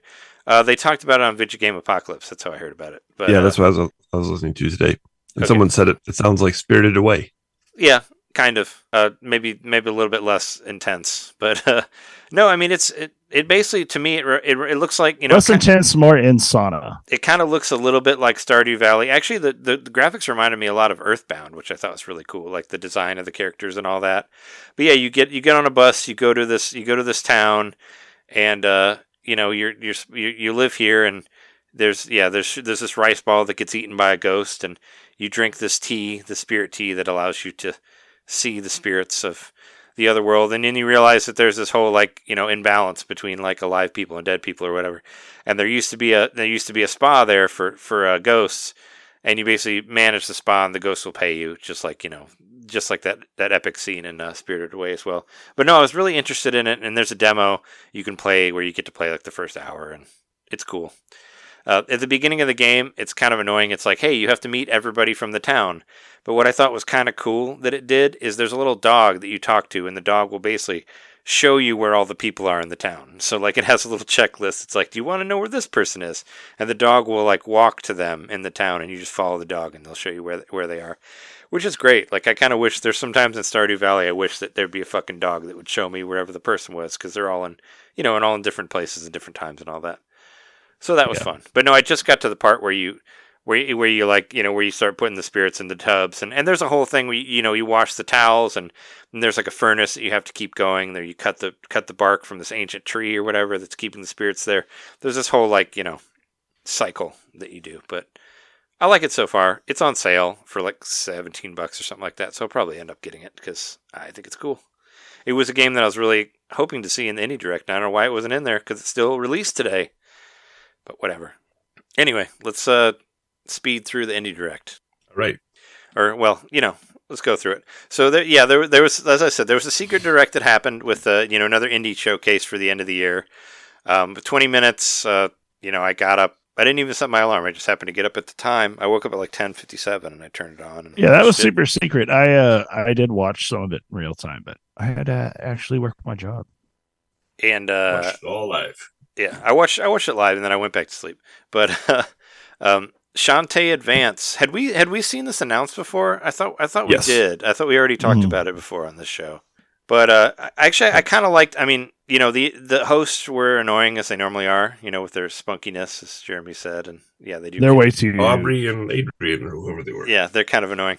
But uh, but I do like I like this. I like that they had almost all of them had the developers talk to you about whatever they were doing. Like I like that stuff, and I like that there was diverse. which kind of divides different the different different languages and all that. Yeah. Well, I mean, they just you could just cut the narrators and just have the just have the people talk about it is what I prefer. But So is so I didn't know. So I know Bozon used to work at IGN, who went on to work at WayForward. that's that's that's Is that's Mark brother. that's Marco Bozon's brother. That's Matt Bozon. Oh, okay. And so is that his wife who created Shantae, or is that I, I think so. Yeah. okay? I Yeah. think So that's didn't that Bozon. So that's Matt Bozon's Brother. sister-in-law. so. Yep. Yeah. So so Mark so Mark Okay. so Mark Bozon was the one who worked on at IGN. Matt Bozon Okay. is the guy who works at WayForward. Okay, I've got them confused. Yeah. But yeah, and I believe his yeah his wife created Shantae, and she was on the and she was at the beginning of it. But yeah, uh, Shantae Advance, Game Boy Advance. Uh, you can see the origin of Elephant Mario as a Shantae elephant, which I saw that right at the beginning. It very much looks kind Yeah. of the same, you know. I think the the yeah the- the whole shifting the level around with the the, the parallax effects being utilized for that. I'm really interested in that. I think that's a really cool concept that like an indie game might have tried to do a little bit recently. Oh, not super recently, but what uh Fez was the last time I remember that being. Oh yeah. Fez. Well, I mean, there's a Fez related announcement in this too. Well, I mean, rela- Ooh. related related by they were in the same movie. Uh, yeah, there's there's that game coming out. Uh, I always thought that Shantae, like the, I always thought that you know that it looked cool, like the art direction and all that. But I, I, whatever one I played, I got lost and I just could not figure out where to go. I think it was one of the, it was on the DS, like maybe it was the Game Boy Color one that I played or whatever. I don't know what it was, but I couldn't get into it. That's all I'm saying. I think it's one of those games that I just had to be there at the right time because, like, I've gotten it. Um, I think I actually got the DS version or the 3DS version from. Yeah, I uh, think we both did through the that humble bundle. Yeah, yeah, yeah. So like, I've acquired a lot of the Shantae stuff, just like feast or famine scenario, where like I'm in the midst of playing lots of other games when I acquire the Shantaes. So I've just never really been like, this is the one I need to like pick apart and digest right now as like a great release. But I'm super interested in this like parallax shifting like of the levels puzzle mechanic. Like it seems kind of out there. I'm interested. I, I, I gave it I gave it a fair shake. I just uh, I just was I, I, I was getting lost. Uh, next, I uh, should mention next- again that this was this was a game planned for the Game Boy Advance that had never come out, and so this is like the long lost Shantae sequel. It's kind of cool. Yeah. Yeah, that is. I've- I've never yeah. been interested in this series, but I think it's cool that that 20 years later that this is getting its day in the sun. And. I think they cool. say at the beginning of the like the reveal, are like better 22 years late than ever. Yeah. Well, I mean, I, I do. I as I said earlier about how excited I was that I finally beat Fire Emblem on Game Boy Advance, and Jeremy, you know, v- you know, saying that that's one of your favorite Nintendo systems of all time. Uh, game Boy Advance is great, so uh, that automatically makes me intrigued by it. It's a Game Boy Advance game, and I like, you know, Game Boy Advance Yeah. was basically more Super Nintendo style games, which I love. So, hooray! Um, moving on from there, Core Keeper, Stardew. It did, yeah, it did look kind of Stardew like. Uh, caves, you can, whatever, manage caves. I don't know. Yeah. Didn't grab my attention. It's uh yeah, it was like uh you know what I mean a lot. Of it, I've said this millions of times. A lot of these indies are kind of like well you know well we'll see we'll see what we're doing at the time. Exactly. Like you gotta try them out and see if they scratch the itch, as Dan was saying earlier. And and you don't and you never really know like when they're actually going to come out. You know like some of these you know like you remember like Mineko's Night Market that was announced like five years before it came out, and then it came out and nobody played it, or at least nobody on this show did. But I still uh, wanted to. Let's this see. next, one Next one. kind of looked like something you would like, Trey, like because it's like a slice of life, or on your tail, I did like the way it looked. I thought it had a really cool. it uh, kind of art has a style. slice of life, kind of like what you've talked about. Those games you like to play that particular genre, and like the summer break or whatever Oh, uh, Boku no anime Natsuyasumi. genre. Yeah, that kind of vibe. Yeah, that kind of It's it has this seaside. totally has that vibe. Yeah, It does, but it also has uh, stuff that John likes. It has like the de- the detective uh, mystery point and click vibe to it as well. If if you missed that, Yeah. it's like no, I thought that was kind of that, yeah. that was kind of cool. It's like it's like yeah, it's like a slice of life, but it's also hey, there's like murders going on and people are following you and you're detective and all that. So and they're all goats. so yeah, no, they're I all the thought it, best of all time. I did think it looked cool, and that's a humble that's a humble game too. Speaking of humble stuff, that's uh that's from Humble Games. So there you go. Yeah, no, I thought that looked interesting. Coming out next year. I didn't get a chance to try Howl. I was almost overwhelmed from it just seeing it in the video. Like the art style is cool, but it's super esoteric. Like It's like a Fire Maybe- Emblem game, right? Or I mean, it's a it looked like a turn-based strategy to me. I mean, maybe that's I I, might I, turn-based, might be. I might be wrong, but that's what I got from it. They called it a turn-based tactical folktale, and there's a demo available today. Yeah, I, I, I downloaded. I downloaded the demo. I haven't played it yet, but from looking at it, it kind of looks like Fire Emblem, but with a crazy cool art style that looks like you drew, art it, style drew it is- on a piece of paper, it's you like- know, like that sort of thing. exactly, it's it's sort of like what maybe what like uh, Okami Okami was Yeah. doing, but like Reminded me of cave drawings or something, but maybe more watercolory. Oh, sure, yeah. I thought it looked really Super- cool, but it could be really complicated too. from uh, yeah, but I, I want to give it a try. I didn't do it. You know, I I only had enough time to play one demo, so I went with Spirittea because that was the one that I was most interested in. But uh, but no, I I definitely want to try it out. I went back to sleep and I had this weird dream where I was at where I was at a wedding for a sound friend of mine who had, and this is like his second wedding, and he got married before. Whatever, doesn't matter. But in the dream, there's a part where he looked at me and he's like, "Hey man, have you have you tried Howl yet? That game's crazy." So Howl made it into my dream after this after Wow. after I watched this. So yeah, he gave me the look and he's Indeed, like, direct he's, into he's- your dreams. He's like, dude, Howl. it sounds like a moving it's hassle. Fucking, it's fucking crazy, dude. Howl, check it out. Howl's moving hassle. Get the joke. Yeah, that's a movie, and it moved. The castle did. But no, yeah, no, I want to check it out. I think I think the art looks really cool on it. It looks really cool. Uh, it's it was out the day of that thing. Let's see, what else do we have? Oh, uh, yeah, Star named Eos. I really don't remember what this one was. Uh, it was a narrative adventure puzzle focused on photography. Oh, okay. Yeah, I, I tend to kind of I I- sadly I tend to sort of like not care too much because there's like this is giant pile of photography like what is to, to, toem t-o-e-m yeah. There's a lot Like, of I still wanna photography games that out there. eventually there's a lot of Yeah. games and like uh the new pokemon snap kind of like was like not great Yeah, it kind of turned me off a little bit too and also dave the diver has like photography in it and it's a, a part of a lot of games nowadays like it's just like Oh yeah, everything in, like, does, right? yeah. the photo mode or whatever. So like, photo photography is the like subject of the game. Just doesn't really Oh yeah, there's a whole It seems like the get my it's not juices flowing, a so whole game necessarily. Yeah, there, there's like a The whole only thing. photography in- game that I want to play is that one that's like super liminal, where the photos become. The oh yeah, that Yeah. background. That was the That only looks that was the only indie game nominated that wasn't on Switch. Uh, Viewfinder, right? That one. It's Yeah, it's, it's on the that game Video looks Game amazing. Awards. Uh, it, yeah, no, it, even like uh, even in Fire Emblem Engage, you can make your own like uh, profile card or whatever, and and there's like a there's like a photo mode in that. It was kind of funny where I would just make different characters stand and do weird poses, and I took a picture of it for my photo card or whatever. It's like I'm not gonna. It's like I don't even think you can play this online, so it doesn't matter. But but I did it. I'm saying even that has a photo mode. Everything has a photo mode. Uh, this next one actually, I'm intrigued by. Yeah, backpack hero looks kind of interesting. Well, because it, it- It's a the kind what I got from it is like, you know, it's like it's like rearranging your stuff in Resident Evil and Resident Evil Four, right? Like get rearrange your shit Right. to fix more fit more stuff in your briefcase. I know somebody there was a company that made like a whole game based around that, where it's just a puzzle game where you just rearrange your shit. But this is like, what if we arrange the shit and it was also a roguelike and somehow doing that. Yeah. And I like the idea of that. I think you're talking about a little to the left. You got that game right. No, no, not that one. like that. There's that one, but there's also another one that is specifically rearranging stuff in a briefcase that's like oh. exactly Oh. like Resident Evil 4. And that's all it is. It's just those puzzle games. I, I can look it up and find it out. It's not a little to the left. A little to the left is about organization in your in your house, which I do have that one, but I didn't get through it. But it has a cute floofy cat in it, so I like that. It's got a little Nuki in there. But yeah, I mean, I I like the idea of it of like the organizing your backpack and playing through dungeons. Also, I was like, well, that's cool, you know. And it was there was a demo on that. I'd try it, and I thought about maybe getting it, but I was like, you know, I was like, dude, you got you got enough games, like you don't need it. It's like it's like all you want to play is Fire Emblem anyway, so just don't bother.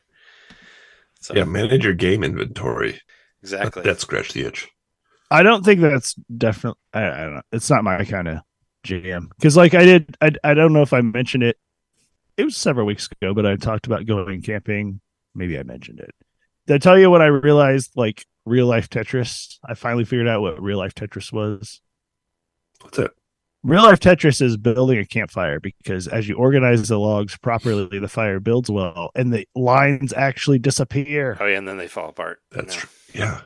That's and true. then it falls down and you've got the other line but you're kind of like preparing if you're building a campfire correctly like you're preparing for the other logs to fall into place as like the structure collapses and that's like real life that's like i used to think it was like packing a car to move was real life tetris but recently I, I realized like the closest analog i thought was building a campfire and like maintaining it I can see that. And then, you know, let the fire go and the sparks and all the uh, play some music, and that's that's like Tetris effect. pretty much. It is very mesmerizing and very fun. And like when Shauna and I went camping, like I said, it was like a month ago at this point, but we didn't bring very much firewood with us. And I actually like went know, around the whole campgrounds and found a bunch of stole giant branches campfires. and broke them. And I broke down a bunch of like fallen tree branches.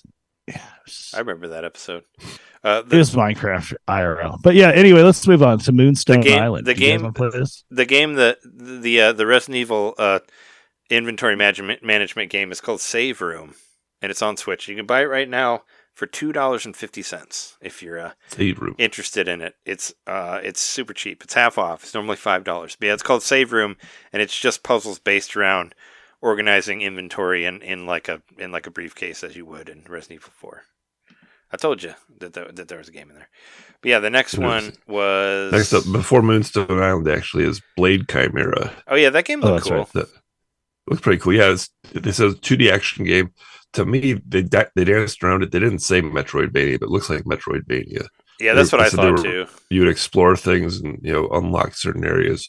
I think that's Metroidvania, but maybe they're recognizing people are feeling a little overloaded with with those kind of games. Or maybe they just don't want to hear the term anymore. Right. I, I really like the art maybe- style of it, but uh, yeah, I, I thought it was cool. Like, yeah, where you, yeah, there's like you make you make like a platforms appear that you can jump on, or different things like that, or I don't know. Yeah. It looked interesting, I guess. I like the art style. Seemed cool. The one that I was most interested in for the whole thing was But that won't a- Highland Song. That, yeah, see, that won't be out until next year, so it doesn't really matter. But Highland Song coming out this year. Highland Songs, yeah, coming out on December 5th. So this is a 2D narrative platformer set in Scotland, in the Scottish Highlands, where the narrative builds and adapts based on the routes that you take. I thought that was that's a cool concept, and I love the art style. I think it's like a nice, cozy game, and I'm more and more realizing that I really love 2D narrative platformers. I think they're like a clo- close cousin to point and click adventures. And you you know you tweak tweak some things here, change some things, things there, and it could be a point and click adventure, right? Um, I just I think this game looks beautiful. Like I like the in those types of games, like when you the, the camera zooms in and you know gets into like the intimate moments, but then zooms way out. Now you've got this giant landscape where your character looks really tiny and is jumping off a, a cliff and I don't know. It just looks exciting. I mean, love this game. honestly, like as much as I love David the Diver, and we were talking about a bunch of on the show, it is a 2D narrative platformer for sure. Because uh, of course, it takes place in the sea, but like it's still 2D. It's side scrolling, and, and there is like an overall narrative and characters that you're interacting with, and like just like a sense of scale when you're not in the like uh, villages and stuff. maybe I have to give the demo a try again with that in mind. Give it a go. I mean, I did like it. I wish, uh, yeah, I wish there wasn't so much time between the demo and the game coming out because I kind of forgot how to play it. Like I said last last week when I tried to play it again, I was like, "Uh, I don't remember what to do. But yeah, no, the, yeah, the Highland song definitely looks super pretty, and it's coming out in December. Let's see, what else do we have on here? Uh, Moonstone. Well, Island. they, don't they, don't they preface that with being like in Scotland, the Highlands are actually really dangerous or something? It's like the Highlands are really. and then I really s- high. yeah. immediately thought of like Connor. Yeah, there's there's Highlanders out there. I thought of a Connor MacLeod. Like, there could be only one person on the Highlands. Do you know? Did you know that they're remaking? I mean, obviously they're remaking Highlander, but they're going to keep the same Queen soundtrack. That's that's kind of cool, actually.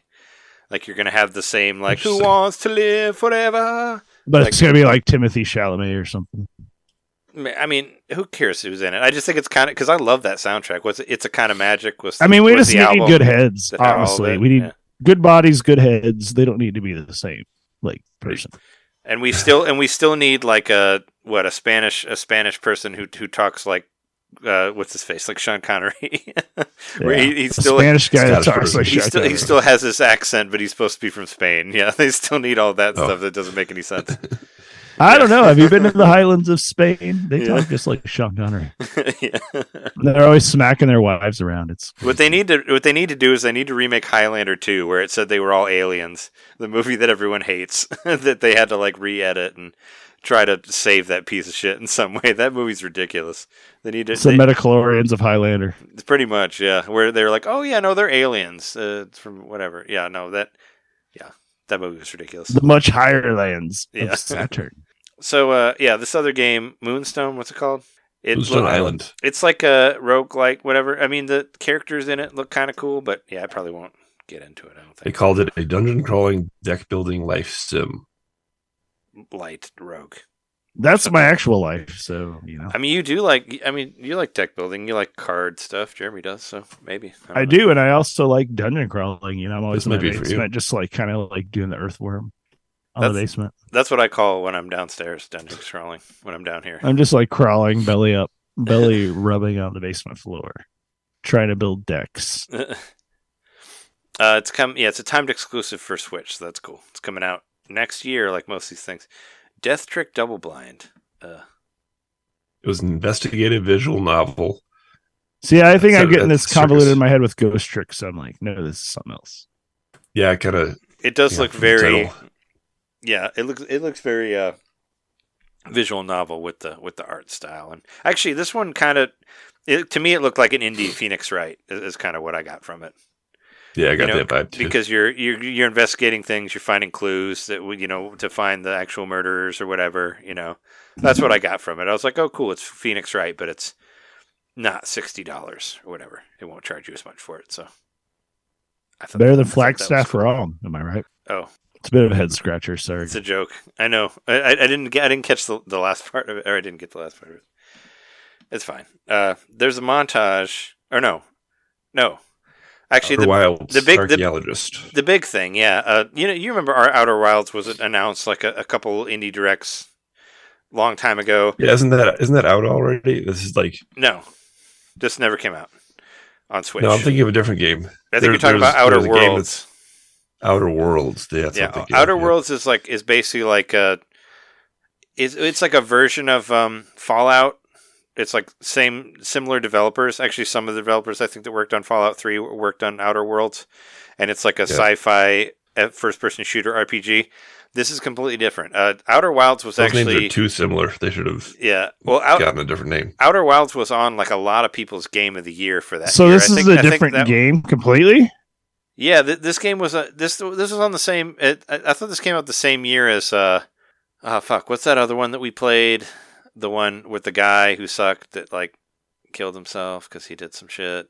and it was a Not in the woods. Yeah, it was like it came out like the same year as Night of the Woods, and I, I remember that being on a lot of people's Game of the Year lists at that same time. But Outer Outer Wilds is supposed to be like I heard it's almost like Majora's Masky, where it's like everything's kind of uh, bad, like everybody dies, and you have to find your way out. If not, like everything is completely awful, like that sort of thing. And that's that is super intriguing to me.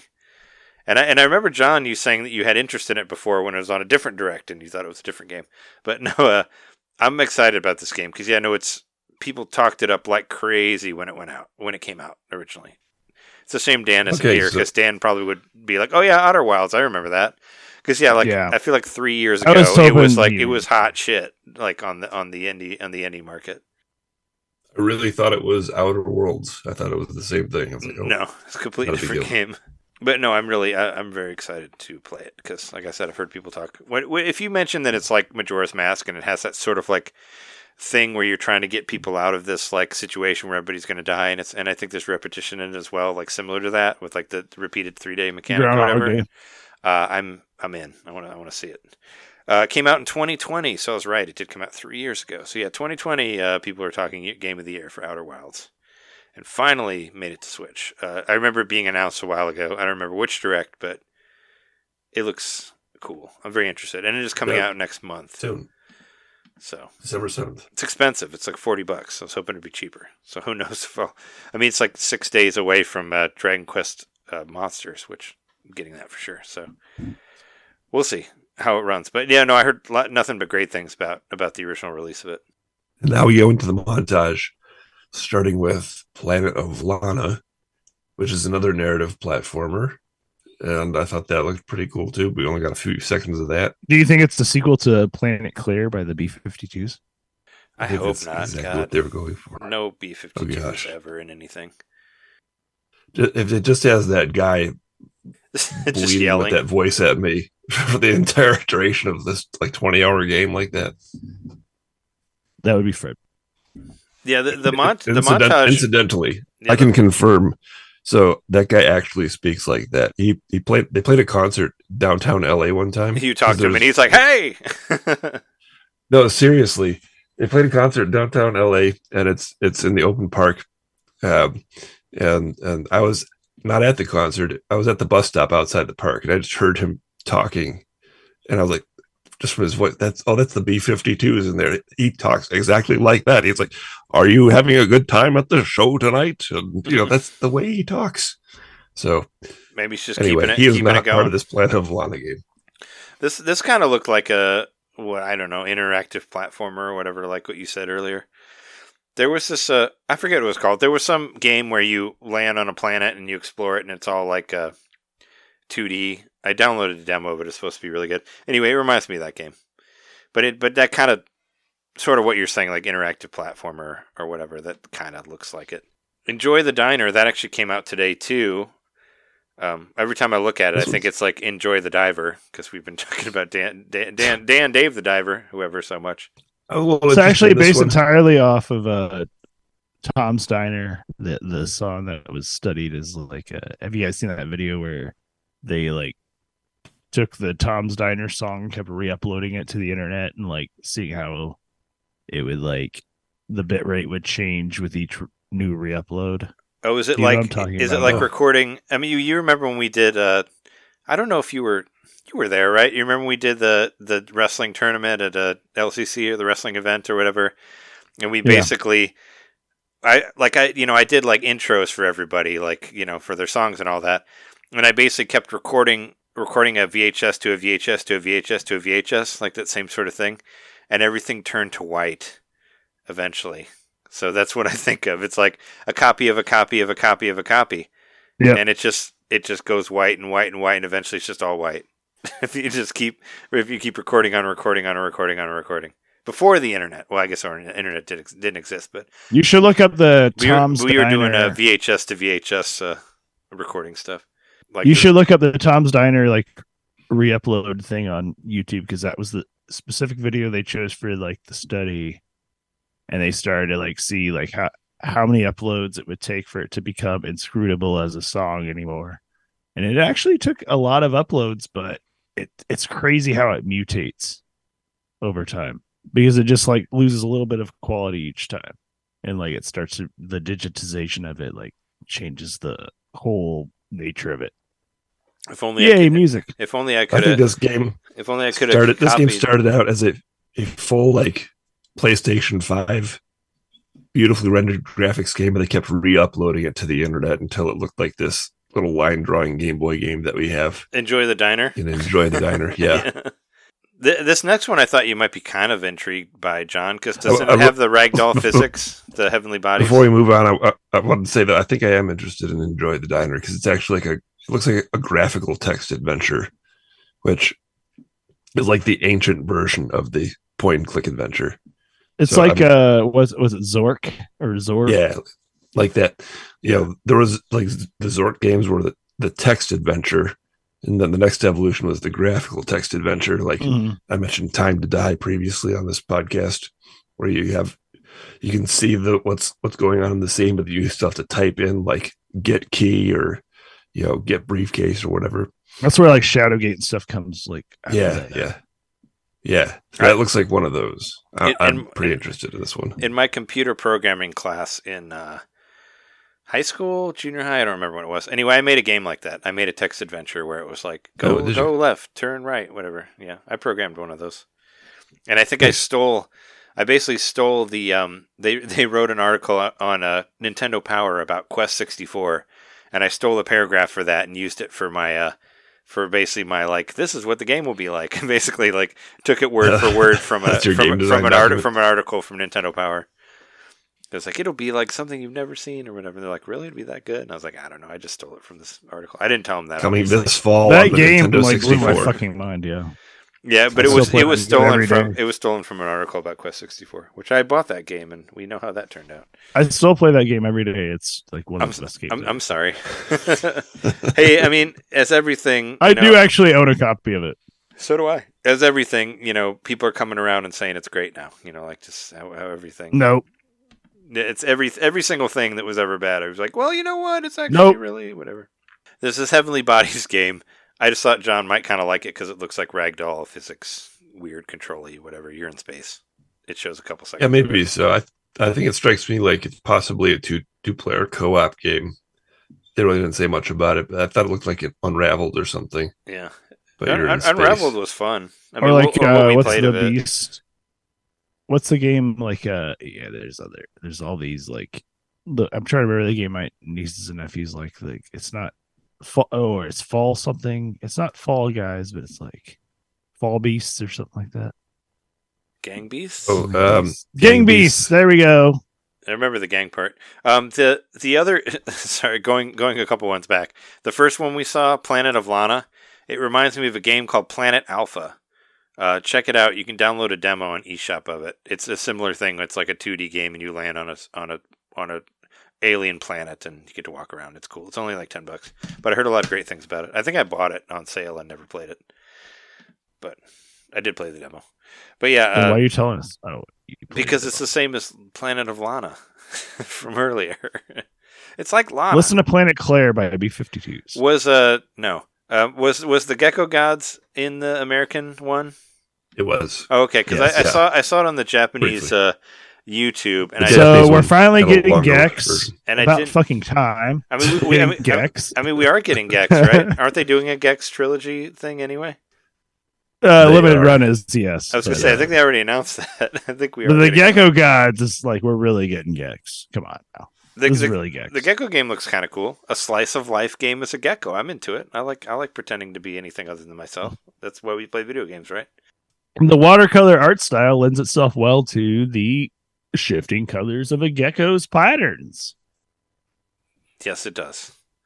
Beautiful. Passpartout to The Lost Artist. Uh, I saw they posted uh, like the whatever Indie World the tw- the Twitter thing posted it after it, and I was like, I don't remember seeing that on there, just because it was only there for like a second.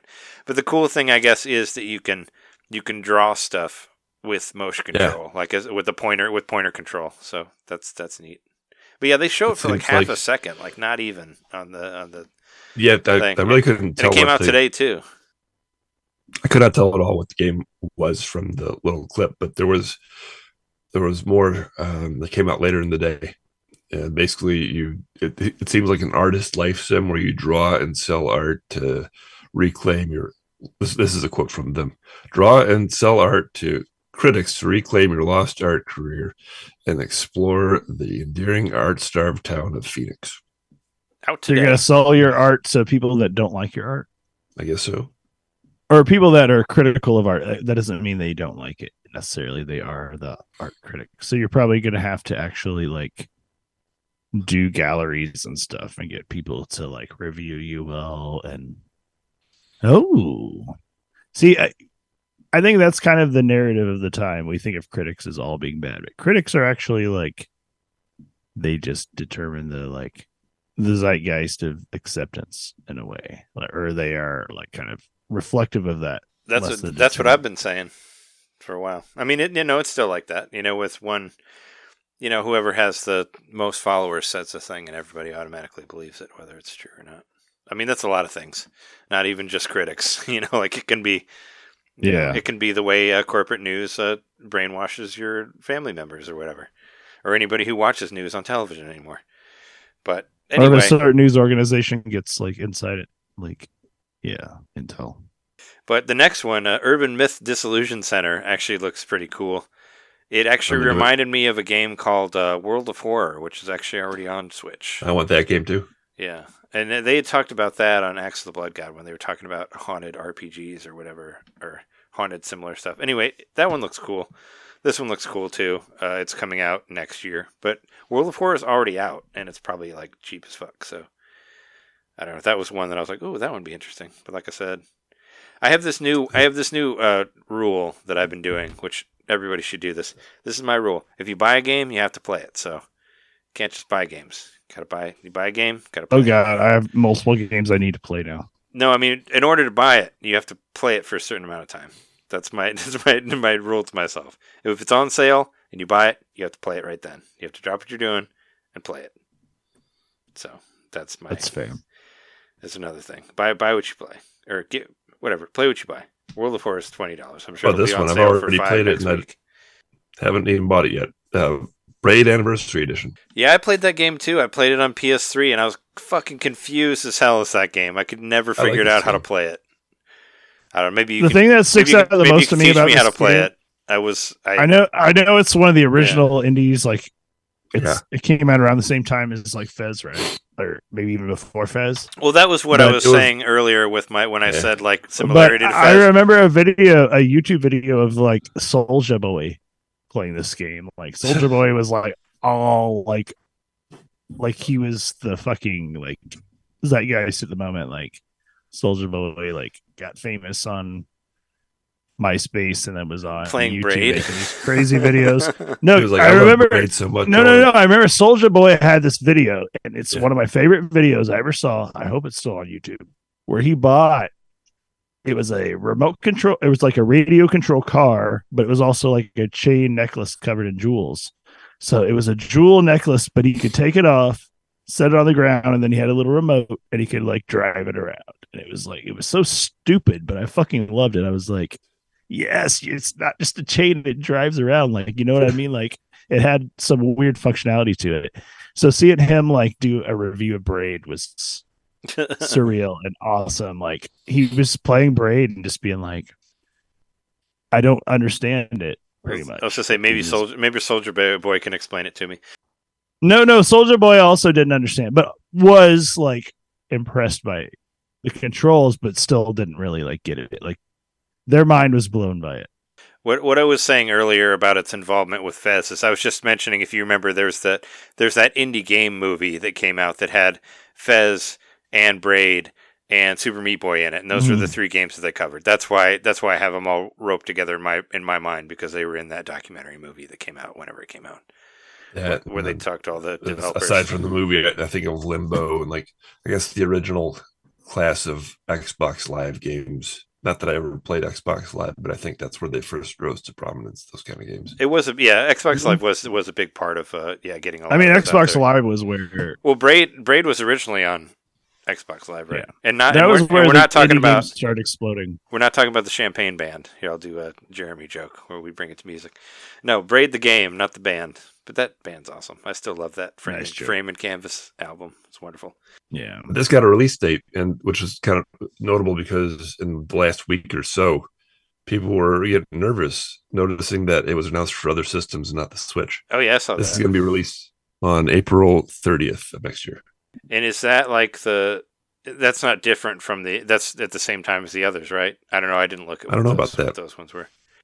The uh, so I just had so the one there was one indie game that I really wanted to be on there that wasn't there, and the, the game is called Goodbye Volcano Volcano High. Have you heard about this? It's No. so it's it's like a I guess it's like a whatever visual novel, but you get to play as a non-binary pterodactyl, and you basically have to like survive high school, you know, and all that sort of thing. And this I heard about this on Video Game Apocalypse, and I this game sounds amazing, and I really want to play it. So please, whoever made uh, Goodbye Volcano High, put it on Switch so I could play it because I think I want to be a I want to play cool. as a as a pterodactyl, as a non-binary pterodactyl. It sounds which is great. pretty cool. I like the idea of it. Um, where How uh, about that toaster game? That looks. That Oh, yeah. the one that was in the Japanese direct. Yeah, there was some extra. There's a bunch of stuff in the Japanese direct that wasn't here. There's a yeah, there's like a toaster game that's the which I thought you would like, John, because yeah, it looks like a Yeah. kind of a ping pong thing, and you can like shoot like bread out to block the the ball or whatever. Yeah. But there's like a glass wall behind you that you can break It's, to like it's a get wacky physics whatever. game, so I'm in. Uh, I'll dig up the name of it exactly, but actually, it, it it it's almost like what if your toasters were in Rocket League? Yeah, it reminded me of like Rocket League. Rocket League, so I thought you'd be into it. Yeah, it's like it's actually like the Rocket League mobile game, which is a 2D 2D perspective. Um, so if you ever played that, it's kind of like that. It's called uh, I think it's a Toaster Ball. game. It's called Toaster Ball. Toaster that's what it's Ball. Toaster Ball. I'm in on Toaster Ball. Yeah, that one looks cool. There's another game called Patrick's Parabox where you move boxes around. It's top down. It's yeah, it looks interesting, but that was Looks like Box one. Boy. Doesn't yeah. There's there's that. That's what that is. Um, I just uh before we go, I just want to run quickly through the video game awards happened, the nominations, and what's pretty interesting is Nintendo is actually the most nominated developer of the year. And Yeah. that's and that's pretty cool. Like they got a they got a killer year on that. What a way to go out with the Switch. Like, we're So- still talking about it like that. Like, goddamn, this thing's fucking about to hit seven years old. Right. In in a time when the other two are in the next generation. Yeah, Have you, uh, so I know, uh. I know. I mean, I know, John. You you you voted. Have you voted, Jeremy? I did vote. Uh, so it's it's important to say no, I have not voted, but it is important to say like uh early NintenDomain episodes. We're talking shit about the new gen, the PS4. Oh, you mean episode two when we got drunk? That and you, shit. And you talked bad on Metal Gear Five. oh yeah, yeah, PS4 just turned ten. Yeah. It did. Can you believe that? I couldn't believe it was that old. I was like, "Fuck, really? Ten years? Fuck." Yeah, Seriously. PS4 just Yeah. turned ten. So um, yeah, Actually, you Uh, want to know something we are even now. crazier? Like in a couple. Well, I guess not that crazy, but in a couple weeks, Doom is going to turn thirty, like the original, the original Doom, the PC Doom. which Yeah. you- They're actually Yeah. doing a live stream event. I was John Romero, gonna get a John Honda. Carmack.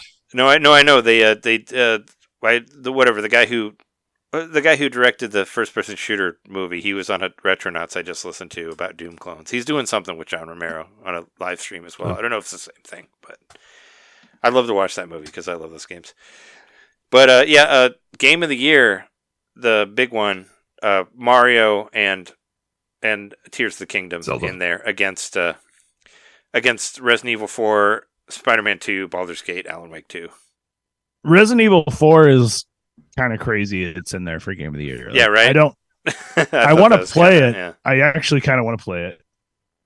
I don't want to pay full price for it. I still haven't gotten a good deal on it. So It's like been it yet, but forty, right? Is like at the lowest, I think, for I should have bought it by now, PS5. probably. Yeah.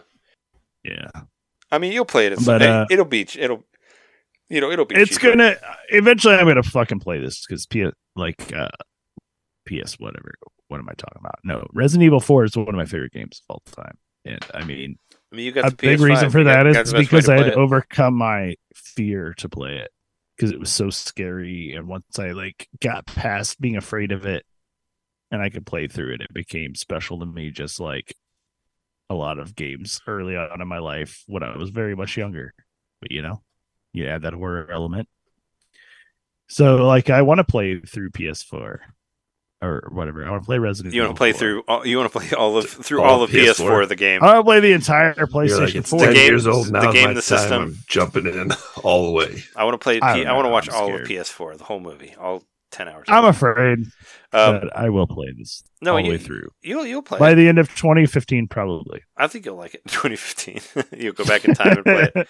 Uh, I think I think that I think that Tears of the Kingdom has a pretty good chance at being a game of the year on Video Game Awards. Like, I mean, Baldur's Gate, yeah, a lot of people like it, but it doesn't. I don't think it has It'll win. as many fans as Tears of the Kingdom. I Baldur's really, I Gate really don't. is going to win. Really? I, Yes, I absolutely. say that Tears of the Kingdom will win over Baldur's Gate. We can have a I podcast bet or something like that. Is John I will- in the same boat? I will take the bet. I'll be one versus two or whatever that means. You'll have to send me uh, some extra sushi through the mail or something like that. I don't know. We can figure out the, or we'll just make a bet without prices. How about that? We'll just say that Baldur's Gate 3 is going to get Game of the Year. I already know it.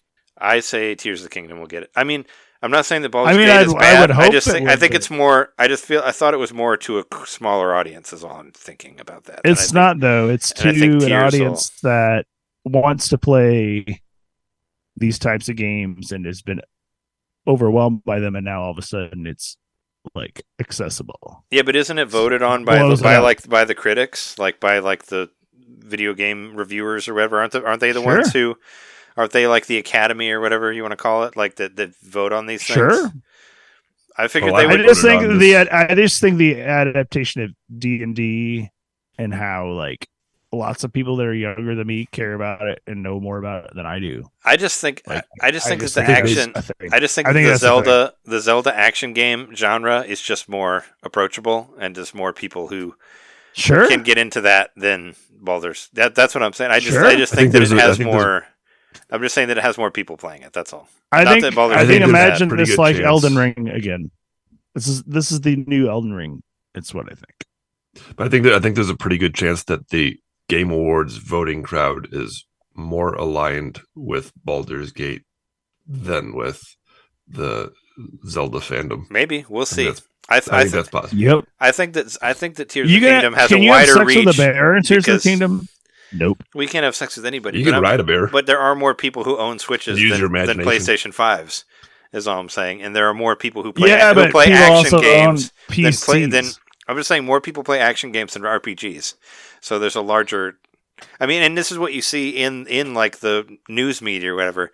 And I'm I'm not saying this is the right thing, but you see people say that where like, oh, this system doesn't have any games because there's not enough action games in there because those are like the because those are the like mass media games that everybody loves, you know. So that's why I think it'll get it because I'm gonna the bet RPG money. crowd is less.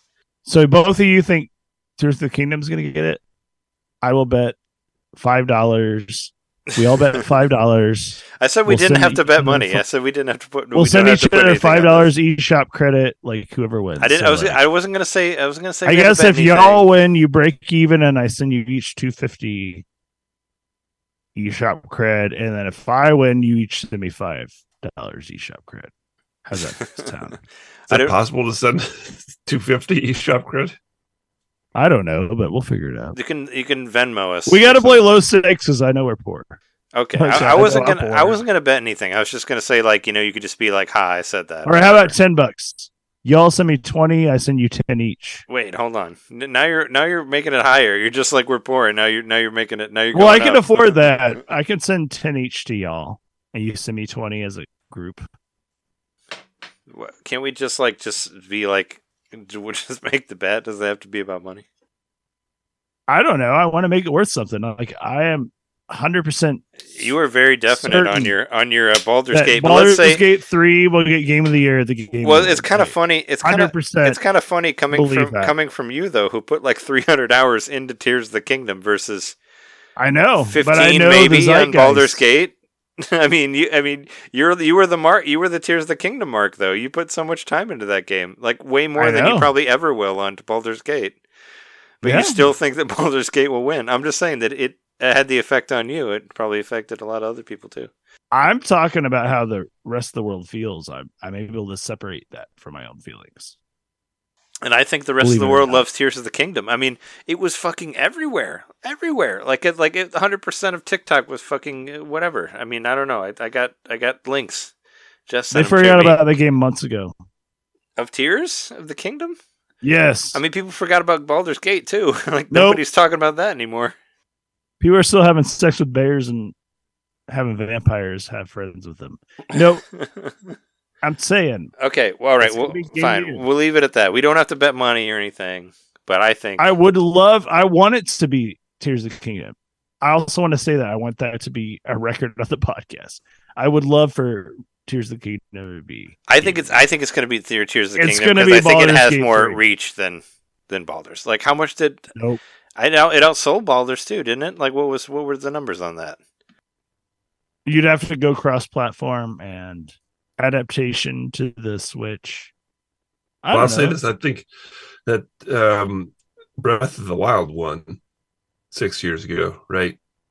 Barely. It did. Yeah, but it, but Elden Ring wasn't out then. Elden Ring came out later. Like No, no, no. also It barely Elden- won to Horizon. Like Horizon Zero Dawn was. Really? I don't think Yes. anybody liked that game. Yeah, it was the same year.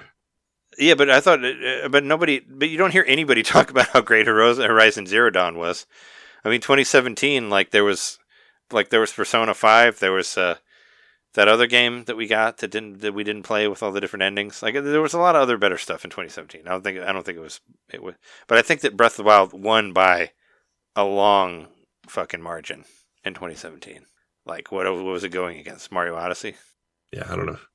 All I'm saying is I'm just trying to be objective and You want to be That's where I'm objective for money. That's what you're saying.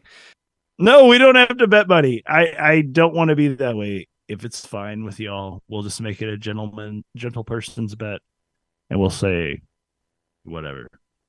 I get to choose the topic for the next I will. Okay, here Patreon All right. if I win.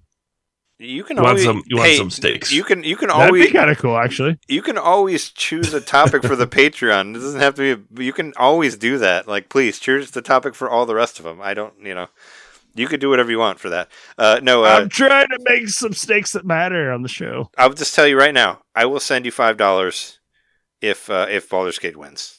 I'll say it right now. I'll send you Okay. five dollars. Not even eShop credit. I'll fucking sell we'll you five five dollars. And I will send both of you five dollars if I'm wrong, Okay. I will. even if it's something that's not Nintendo. If I will- something else. Like, I will sell you you. still win because I said it was Baldur's Gate. I will sell it to you, chase to chase. I will sell you five dollars if Baldur's Gates ends up winning. I just, you know, and I wasn't, you know, I don't even play Tears of the Kingdom anymore, but I felt like it had a p- big impact. That's all I'm saying. I feel like it has a larger scope than Baldur's Gate. That's what I'm saying. Not that it, any, I don't. not that it's bad or whatever. I think that more people are going to vote for Zelda than Baldur's, but I don't think so. Super I think Mario all Wonder those has people any are back to playing Fortnite now and don't give a shit about Baldur's Gate. Tears of the Kingdom. I don't know. A lot of people. I mean, that shit was everywhere. There is going to be a, another wave of people getting that game because it's the holidays too. That's something to consider.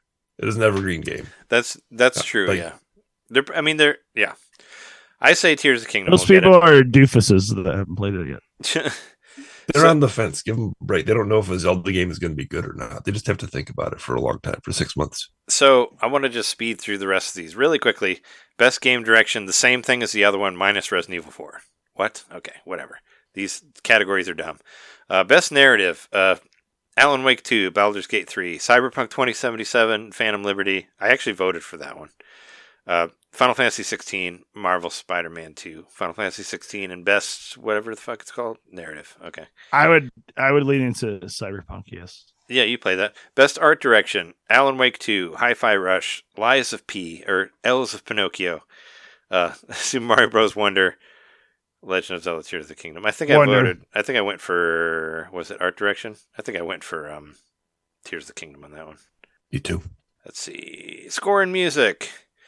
Alan Wake 2, Baldur's Gate 3, Final Fantasy 16, Hi-Fi Rush. Notice notice a pattern here. Uh, Tears of the Kingdom. I think I went for Tears.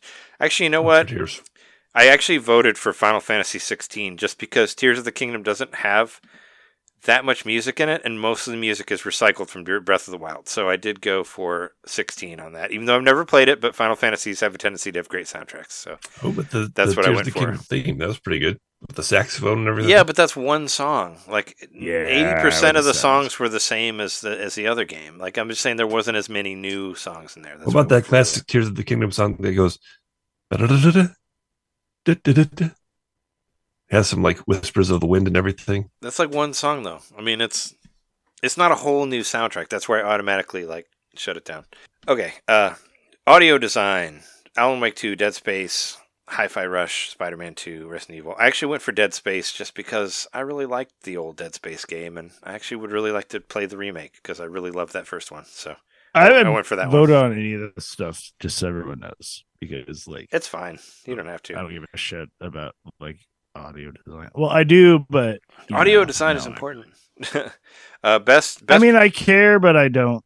You know, Best performance: uh, Final Fantasy 16, Star Wars Jedi Survivor, Idris Elba, Cyberpunk, um, Alan Wake 2.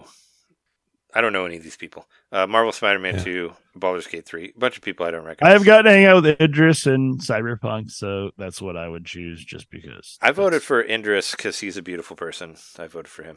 He's wonderful. Uh, Worst innovation. performance: Mortal Kombat One on Switch. He's not in that. Oh no, I, I mean best performance vote for uh what's her face Megan Fox on Mortal Kombat One. Apparently she's awful. I mean, we all knew that she's a terrible actor, but you know, uh, I'm just gonna watch Transformers one over and over. innovation and accessibility. I don't know the accessibility stuff, but it's the, the- I mean I don't know like what they do That's cool, to that's make it category. accessible, but I'm glad it's in there. Uh, should Diablo Four, obvious. Forza Moses, Motorsport, Hi-Fi Rush, Spider-Man Two, Mortal Kombat One, Street Fighter Six. I voted for Street Fighter Six because I like that game, and it's only in a couple categories, so I went for that one. Just pushing for it, but I don't know. Yeah, I don't know what the. Oh yeah, games games for Impact. There's Chants of Sennaar. That was in the Japanese one. But uh, games for Impact, I voted for Goodbye Volcano, Volcano High because there it is. There's the non non-binary pterodactyl right there. I want to play that game, so I voted for that one. Space for the Unbound was supposed to be really good too, and I think The that's G on is Switch as silent. well. Uh, Tchia, yeah, I haven't played that one. Uh, Venba, that was the cooking one. That was on Switch. That was another indie Mhm. one. That one looked cool. Uh. Best ongoing, yeah, Apex Legends, Cyberpunk, Final Fantasy 14, Fortnite, Genshin. I went for Final Fantasy 14 because they keep talking about it on Axe, so it's got to be great, right? Did you get Final Fantasy 14? No, I never got it, but You Well, actually, it. actually, no, I do have it, but I never played it. I do, I do have it. I downloaded it for PS4, but I never played it. I'm not vo- voting for anything. Uh, community support, Baldur's Gate, Cyberpunk, Destiny. Yeah, I don't really know anything about those. I think I went for Final Fantasy 14 because, like I said, it's still popular. Uh, independent game. This one was cool because all of them are great, except for there's one that we can't play on Switch. But yeah, the indies was like these are all bangers, I think. And I haven't played Cocoon, but I've heard great things about it, and I really want Really to want play to play it. that. Uh, it's on Switch. It's been on Switch. Uh, Cocoon, Dave the Diver, Dredge, Sea of Stars, Viewfinder. I voted for Dredge because I loved Dredge. I was a mono I gamer. of Stars. I was I was a mono gamer for that, like Jeremy was. I played Dredge until I was done with it, and and kept playing it after that Yeah. a little bit too because I love the fuck out of it. So I voted for that one. Debut indie game, kind of the same. Uh, Cocoon, Dredge. Never played Pizza Tower, but I saw people talking about it when there was. They thought it might be in the indie direct, but it wasn't there. Venba. Oh yeah, and Viewfinder. That was one that John was saying earlier, where you use the pictures to create your path. And It's that, amazing. which is really cool. Uh, I would love to play that. Uh, maybe Switch too. We can play it on there. Uh, mobile game, eh, whatever. Uh, heard Honkai Star Rail was fun. I voted for Monster Hunter now because I like Monster Hunter. Whatever. And VR, AR, yeah, I don't know anything about those. I think I went for like, oh yeah, I went for Humanity because I like the people who made that game. So I voted for that one because the 8 4 play people made Humanity. So I like them. So I voted for that. Uh, best action game, don't know why Zelda isn't in here. I think I went for Remnant because Remnant 1's pretty cool. Um, on that one. Dead Island 2, whatever's in there. Action Adventure, Tears of the Kingdom, Resident Evil 4, Star Wars Jedi, Spider Man 2. It's like it's like Legend of Zelda isn't action, but it's action adventure. Okay. Know, these categories make no sense. Best RPG. Uh, this is the one Octopath Traveler 2 got snubbed on this one. That uh, makes me want to play it even more because I don't know why it didn't make this category. Because a lot of people who loved it, even people who didn't like the first one, loved the fuck out of that second one.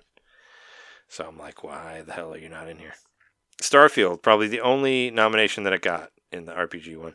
Uh, Baldur's Gate, Final Fantasy 16, Lies of P, Sea of Stars. I mean, fi- uh, Baldur's Gate will win this one. I voted for Sea of Stars, of course, on Best RPG for that one. Best Fighting, God of Rock, Mortal Kombat 1, All Star Brawl 2, Nickelodeon, Pocket Bravery. I voted for Street Fighter 6, of course, because that game's awesome. On that one, Best Family Game. This is where it's like, it's like okay. Uh, Disney Illusion Island, Party Animals. Never heard of that one. Pikmin 4. I'm glad that got a couple nominations. Sonic Superstars, probably the only nomination for that one. And Super Mario Bros. Wonder. I voted for Sonic Superstars on this one just because I liked that game. I, play, I played it for like for like 15 hours. Hey, you liked it better than Mario Wonder. I've played it more than Mario Wonder. That's all I'm saying. And Not that I like it better. I've just played it more than Mario Wonder. It was You a lot, liked it more than Mario Wonder. It was a lot of fun. I did enjoy We're it. A changing the name to Sega Domain Podcast. Best sim strategy. Uh, guess which one I voted up for on that one? Uh, Fire Emblem Engage, obviously, because I love that game. Uh, Pikmin Four. Because you love the Engage. Uh, Pikmin 4, City Skylines, Advance Wars, blah blah blah. They're on there.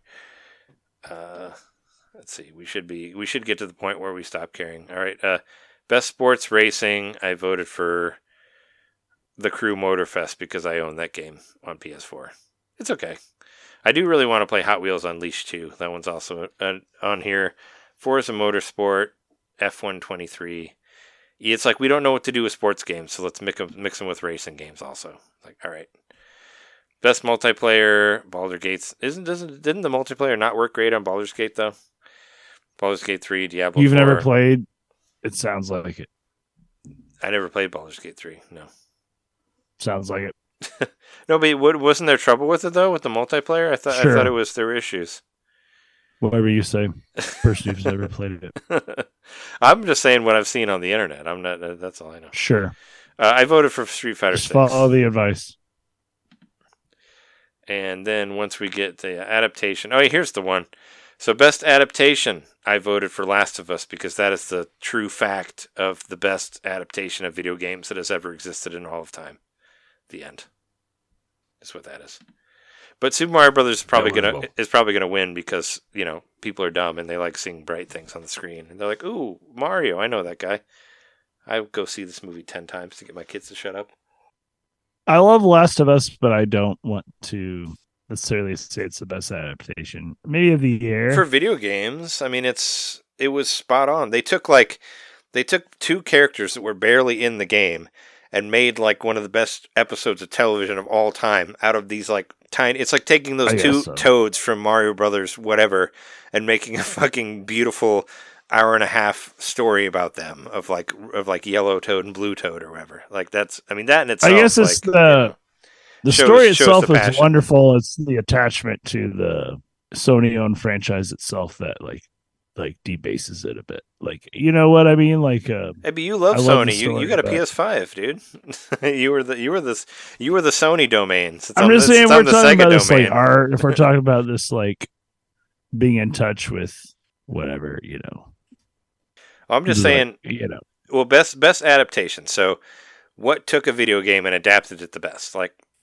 Last of Us did because I mean, I, I want to say the that same, but they made Nick. Offerman went to school in the town I live in, and also like Nick Offerman built cool, a gazebo. but I mean, like, well, in, but I they go visit the gazebo he built. but don't forget like I'd like to. the t- the Last of Us show like upped the sales of the game for PlayStation. The whole reason that my PlayStation 4 is working and running now, and the whole reason that I got a fucking backbone and all that shit was because of the Last of Us TV show. Because it brought back Yeah. my love for the PlayStation and my love for PlayStation 3 and all that shit. So it inspired me, a Nintendo Finally grew a fan, backbone. to to play to to play fucking Sony again from that fucking show, like and how good it was and. Mario movie boosted the sales of Mario. Plus, I was too. also But not for me. like, not for me. There's good stuff. I'm just saying that it turned me. I'm, I'm just saying that Last of Us. I feel like Street Fighter Six did that. I'm just saying. Well, no. I mean, The whole reason that I got my PlayStation 4 working again because it was unplugged for months. I mean, listen I to the was Street previous. Fighter Six. No, the reason of it was because I heard that Last You of Us wanted to One the Mario movie. was on sale. No, it was because Last of Us was on sale, and I loved the show so much, and I wanted to buy the original game and play it again because I played through it on PS3. Okay. That was the whole reason that I got my PS4 working again, was because of the Last of Us TV show. So it got me, and it's a wonderful show. And it, and yeah, if you're talking about adaptations and something that Well, actually it kind of like I didn't know who Nick, Nick Offerman was, so like got me watching this show called Parks and Rec. Have you guys heard of uh, Chris Pratt? He's this character in that. It's like hilarious. yeah, he's Oh, man, playing. I wish he he- was in everything, including Garfield. I was saying he's playing your just- favorite cartoon even, character.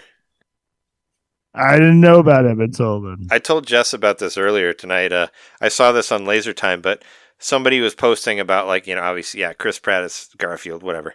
Uh, but he's but they were they were posting that like you know what what would Way have to been find out on a Monday about that. but what they what what would have been cool is like what if they put like H John Benjamin in there from Bob's Burgers and we could have Bob be Oh, he would have be been like so much Garfield. as Wouldn't that Garfield. wouldn't that have been really cool? I would actually want to H. John that. Benjamin would have been like the perfect Garfield. Like I love H John He would have Benjamin. been way Words on Music is dead, I loved him since uh, Home Movies. and Bill Murray is Hey Brendan, you know.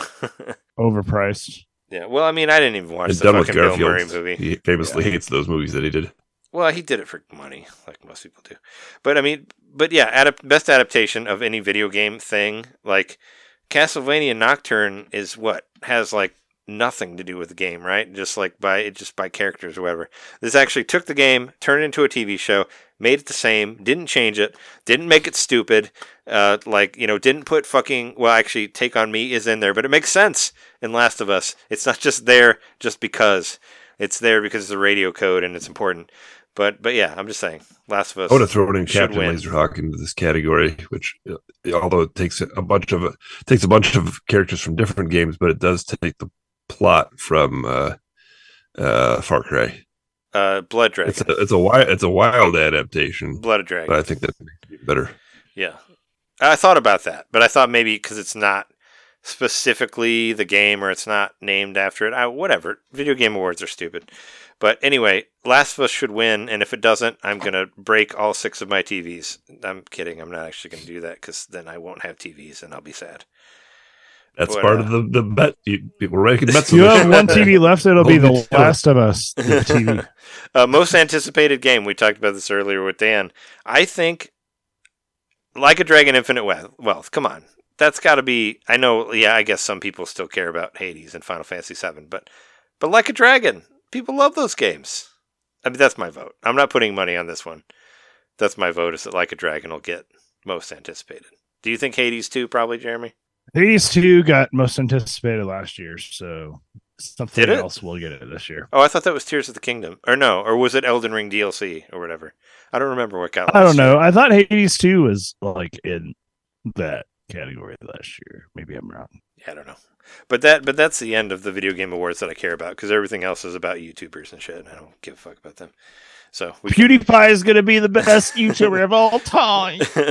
thankfully, well, I mean, he's not nominated, right? Because he's racist. And, We should because he he's funny. and my one of my nieces liked him.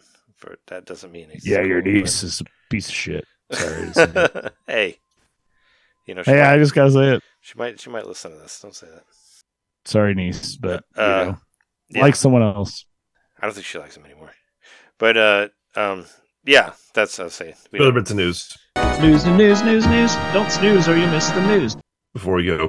Bandai Namco has announced they have a new dev studio specifically for commission project projects, and Nintendo is basically going to be a huge part of this. So all the Smash Brothers and all that stuff that they've been doing over the years. Oh yeah, yeah, Uh, yeah. a Bandai Namco is restructuring to support Nintendo. That's and, pretty and, cool. and and the Warriors games. Don't forget they were involved Warrior with those games, as yep.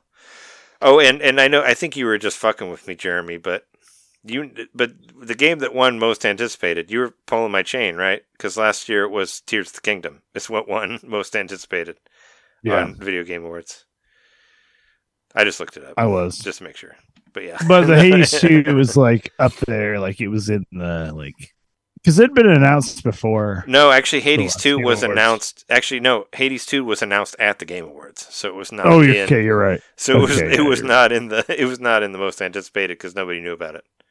I just knew it was part of the presentation. Yeah. Sorry. It I should have done my research. That's okay. I do. I was like, I was like, I was like, no way. Tears of the Kingdom didn't win. They won most anticipated. Well, it turned out to be like the best game of the year. Spoilers. Sorry. well, I mean, uh, as you don't you don't think, but I, I do. Um, one thing, uh, this one was announced. This is pretty cool. There's an IREM collection game. The only reason I care is because IREM made this wonderful game called Metal Storm for NES, which has never been re-released, and it's a really good game. And I actually have it because I bought Didn't it they from, make R Type? because I bought it from uh, FuncoLand when I was like 15. So I got it for like ten dollars, but now it's worth a bunch of money. Anyway, It's worth a it, lot. it would be cool if they they did make re-released Metal Storm because Metal Storm is an awesome game. You can uh, do cool uh, gravity flipping abilities. It, the animation is really good for an NES game. One of the best deaths of all time. You can watch your fucking stuff explode, and it's like it looks really really cool. And the soundtrack's good too. That's the thing I Metal wanted to Storm's a say. great game. That's the thing I wanted to say. Is this was just announced about two hours ago, Oh, but Splatoon three chill season, the update has been revealed and, and launches December first. So we're getting more Splatoon three content on December first. and then after that, on December third, for anyone who didn't see the Super Mario Brothers movie, you can watch it on Netflix.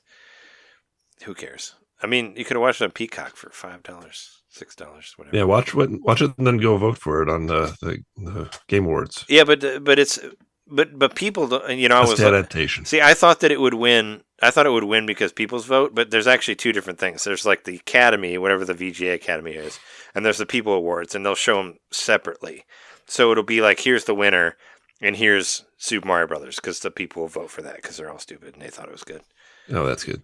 So, Mhm. so I know I remember there being a difference in there. I was like, well, people are going to vote for it. It's obviously going to be that because I remember before like Sonic, the Sonic movie winning shit, the first one, you know, by the popular vote. Yeah, the worst one. Yeah, by the popular vote, I saw that in there. So, whatever. So Uh, this uh, Splatoon, I'm trying to to clarify if is this the the new one player mode? or- mm, I don't, know what this think is. so. No, I think it's just. Says I think it's just a new. season 2023. I think it's just a new season. I thought the white, whatever the new, I don't know. I don't remember what the white. uh It was like the white background stuff. I don't remember what that was. Yeah, I don't know what that was called.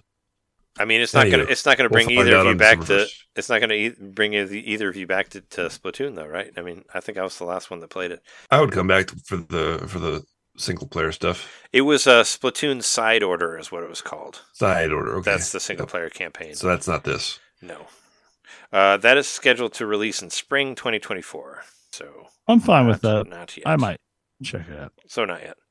Uh, Hogwarts is out on Switch now.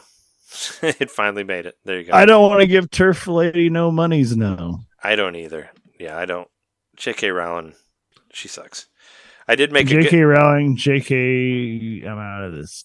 I did make a good joke about her when we were playing uh, uh, the um, Jackbox game. The question was, "What do you have to do to get kicked out of Hogwarts?" And I said, "Act like J.K. Rowling," and that's and uh, I got a lot of laughs for that one. That's how you get kicked out of Hogwarts. Be a fucking transphobe piece of shit. That's how you get your fuck kicked, fucking ass kicked Yeah, out. of there. fuck you, J.K. Rowling. Yeah, don't like her. To the moon and bank. uh, they found out who developed the Super Mario RPG, which I think is cool because it's the same people who did the Dragon Quest remakes on 3DS. So the people who did Dragon Quest 7 and 8, which are actually really good. I played through both of them on 3DS. ArtePiazza, they did they did the Super Mario RPG. So that's that's cool. Um, I really enjoyed those games. Uh, I, I know some people don't like Dragon Quest Seven for whatever reason, but I really loved the remake of Dragon Quest Seven on 3DS. I put I put a fucking 130 hours on the 3DS. Like who does that? You know, sitting and playing it like this in my face in bed. You know, I played that game all the way through. You love your doorstop that you play. I actually was uh I haven't played my 3DS since we moved here, but I'm already I'm I'm I've got it charging over there because I got like 3 Fire Emblem games on there that I never finished. So I've got this Fire Emblem shit in my head. I was like, "Oh, we got to play it." But yeah, I think that's good. I think that's good for news. I think we can call it. Right? Unless anybody else wants to say anything, but we're got an extra long one here. No? We good? We're good.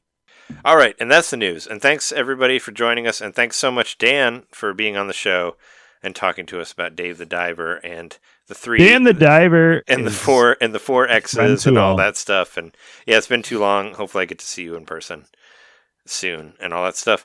And thanks to all of you for listening to us. And if you want to support the show, go to patreon.com slash NintenDomain Podcast and you hear all of our bonus shows on there. Uh, you know, we have, uh, well, we just, we did our uh, 15 most haunted moments or whatever. Uh, did the WART radio as well.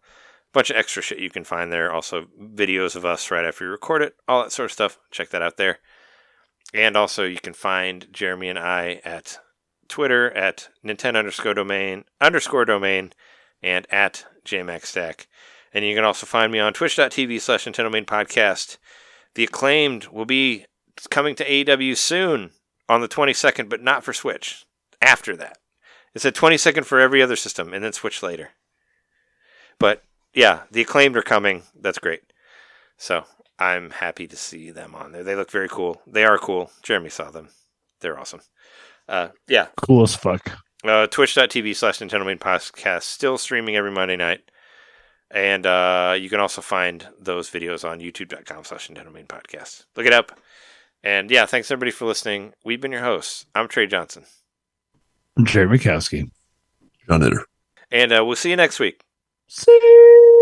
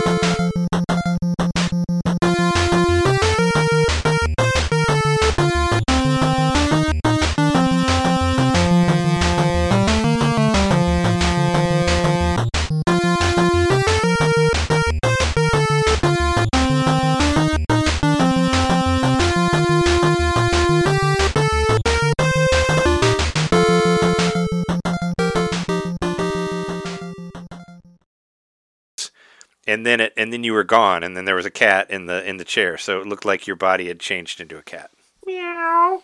So I've been reading a lot of Animorphs books lately, so that's probably why. you could probably buy them for ten cents at the at your local bookstore. 'cause Nobody reads them.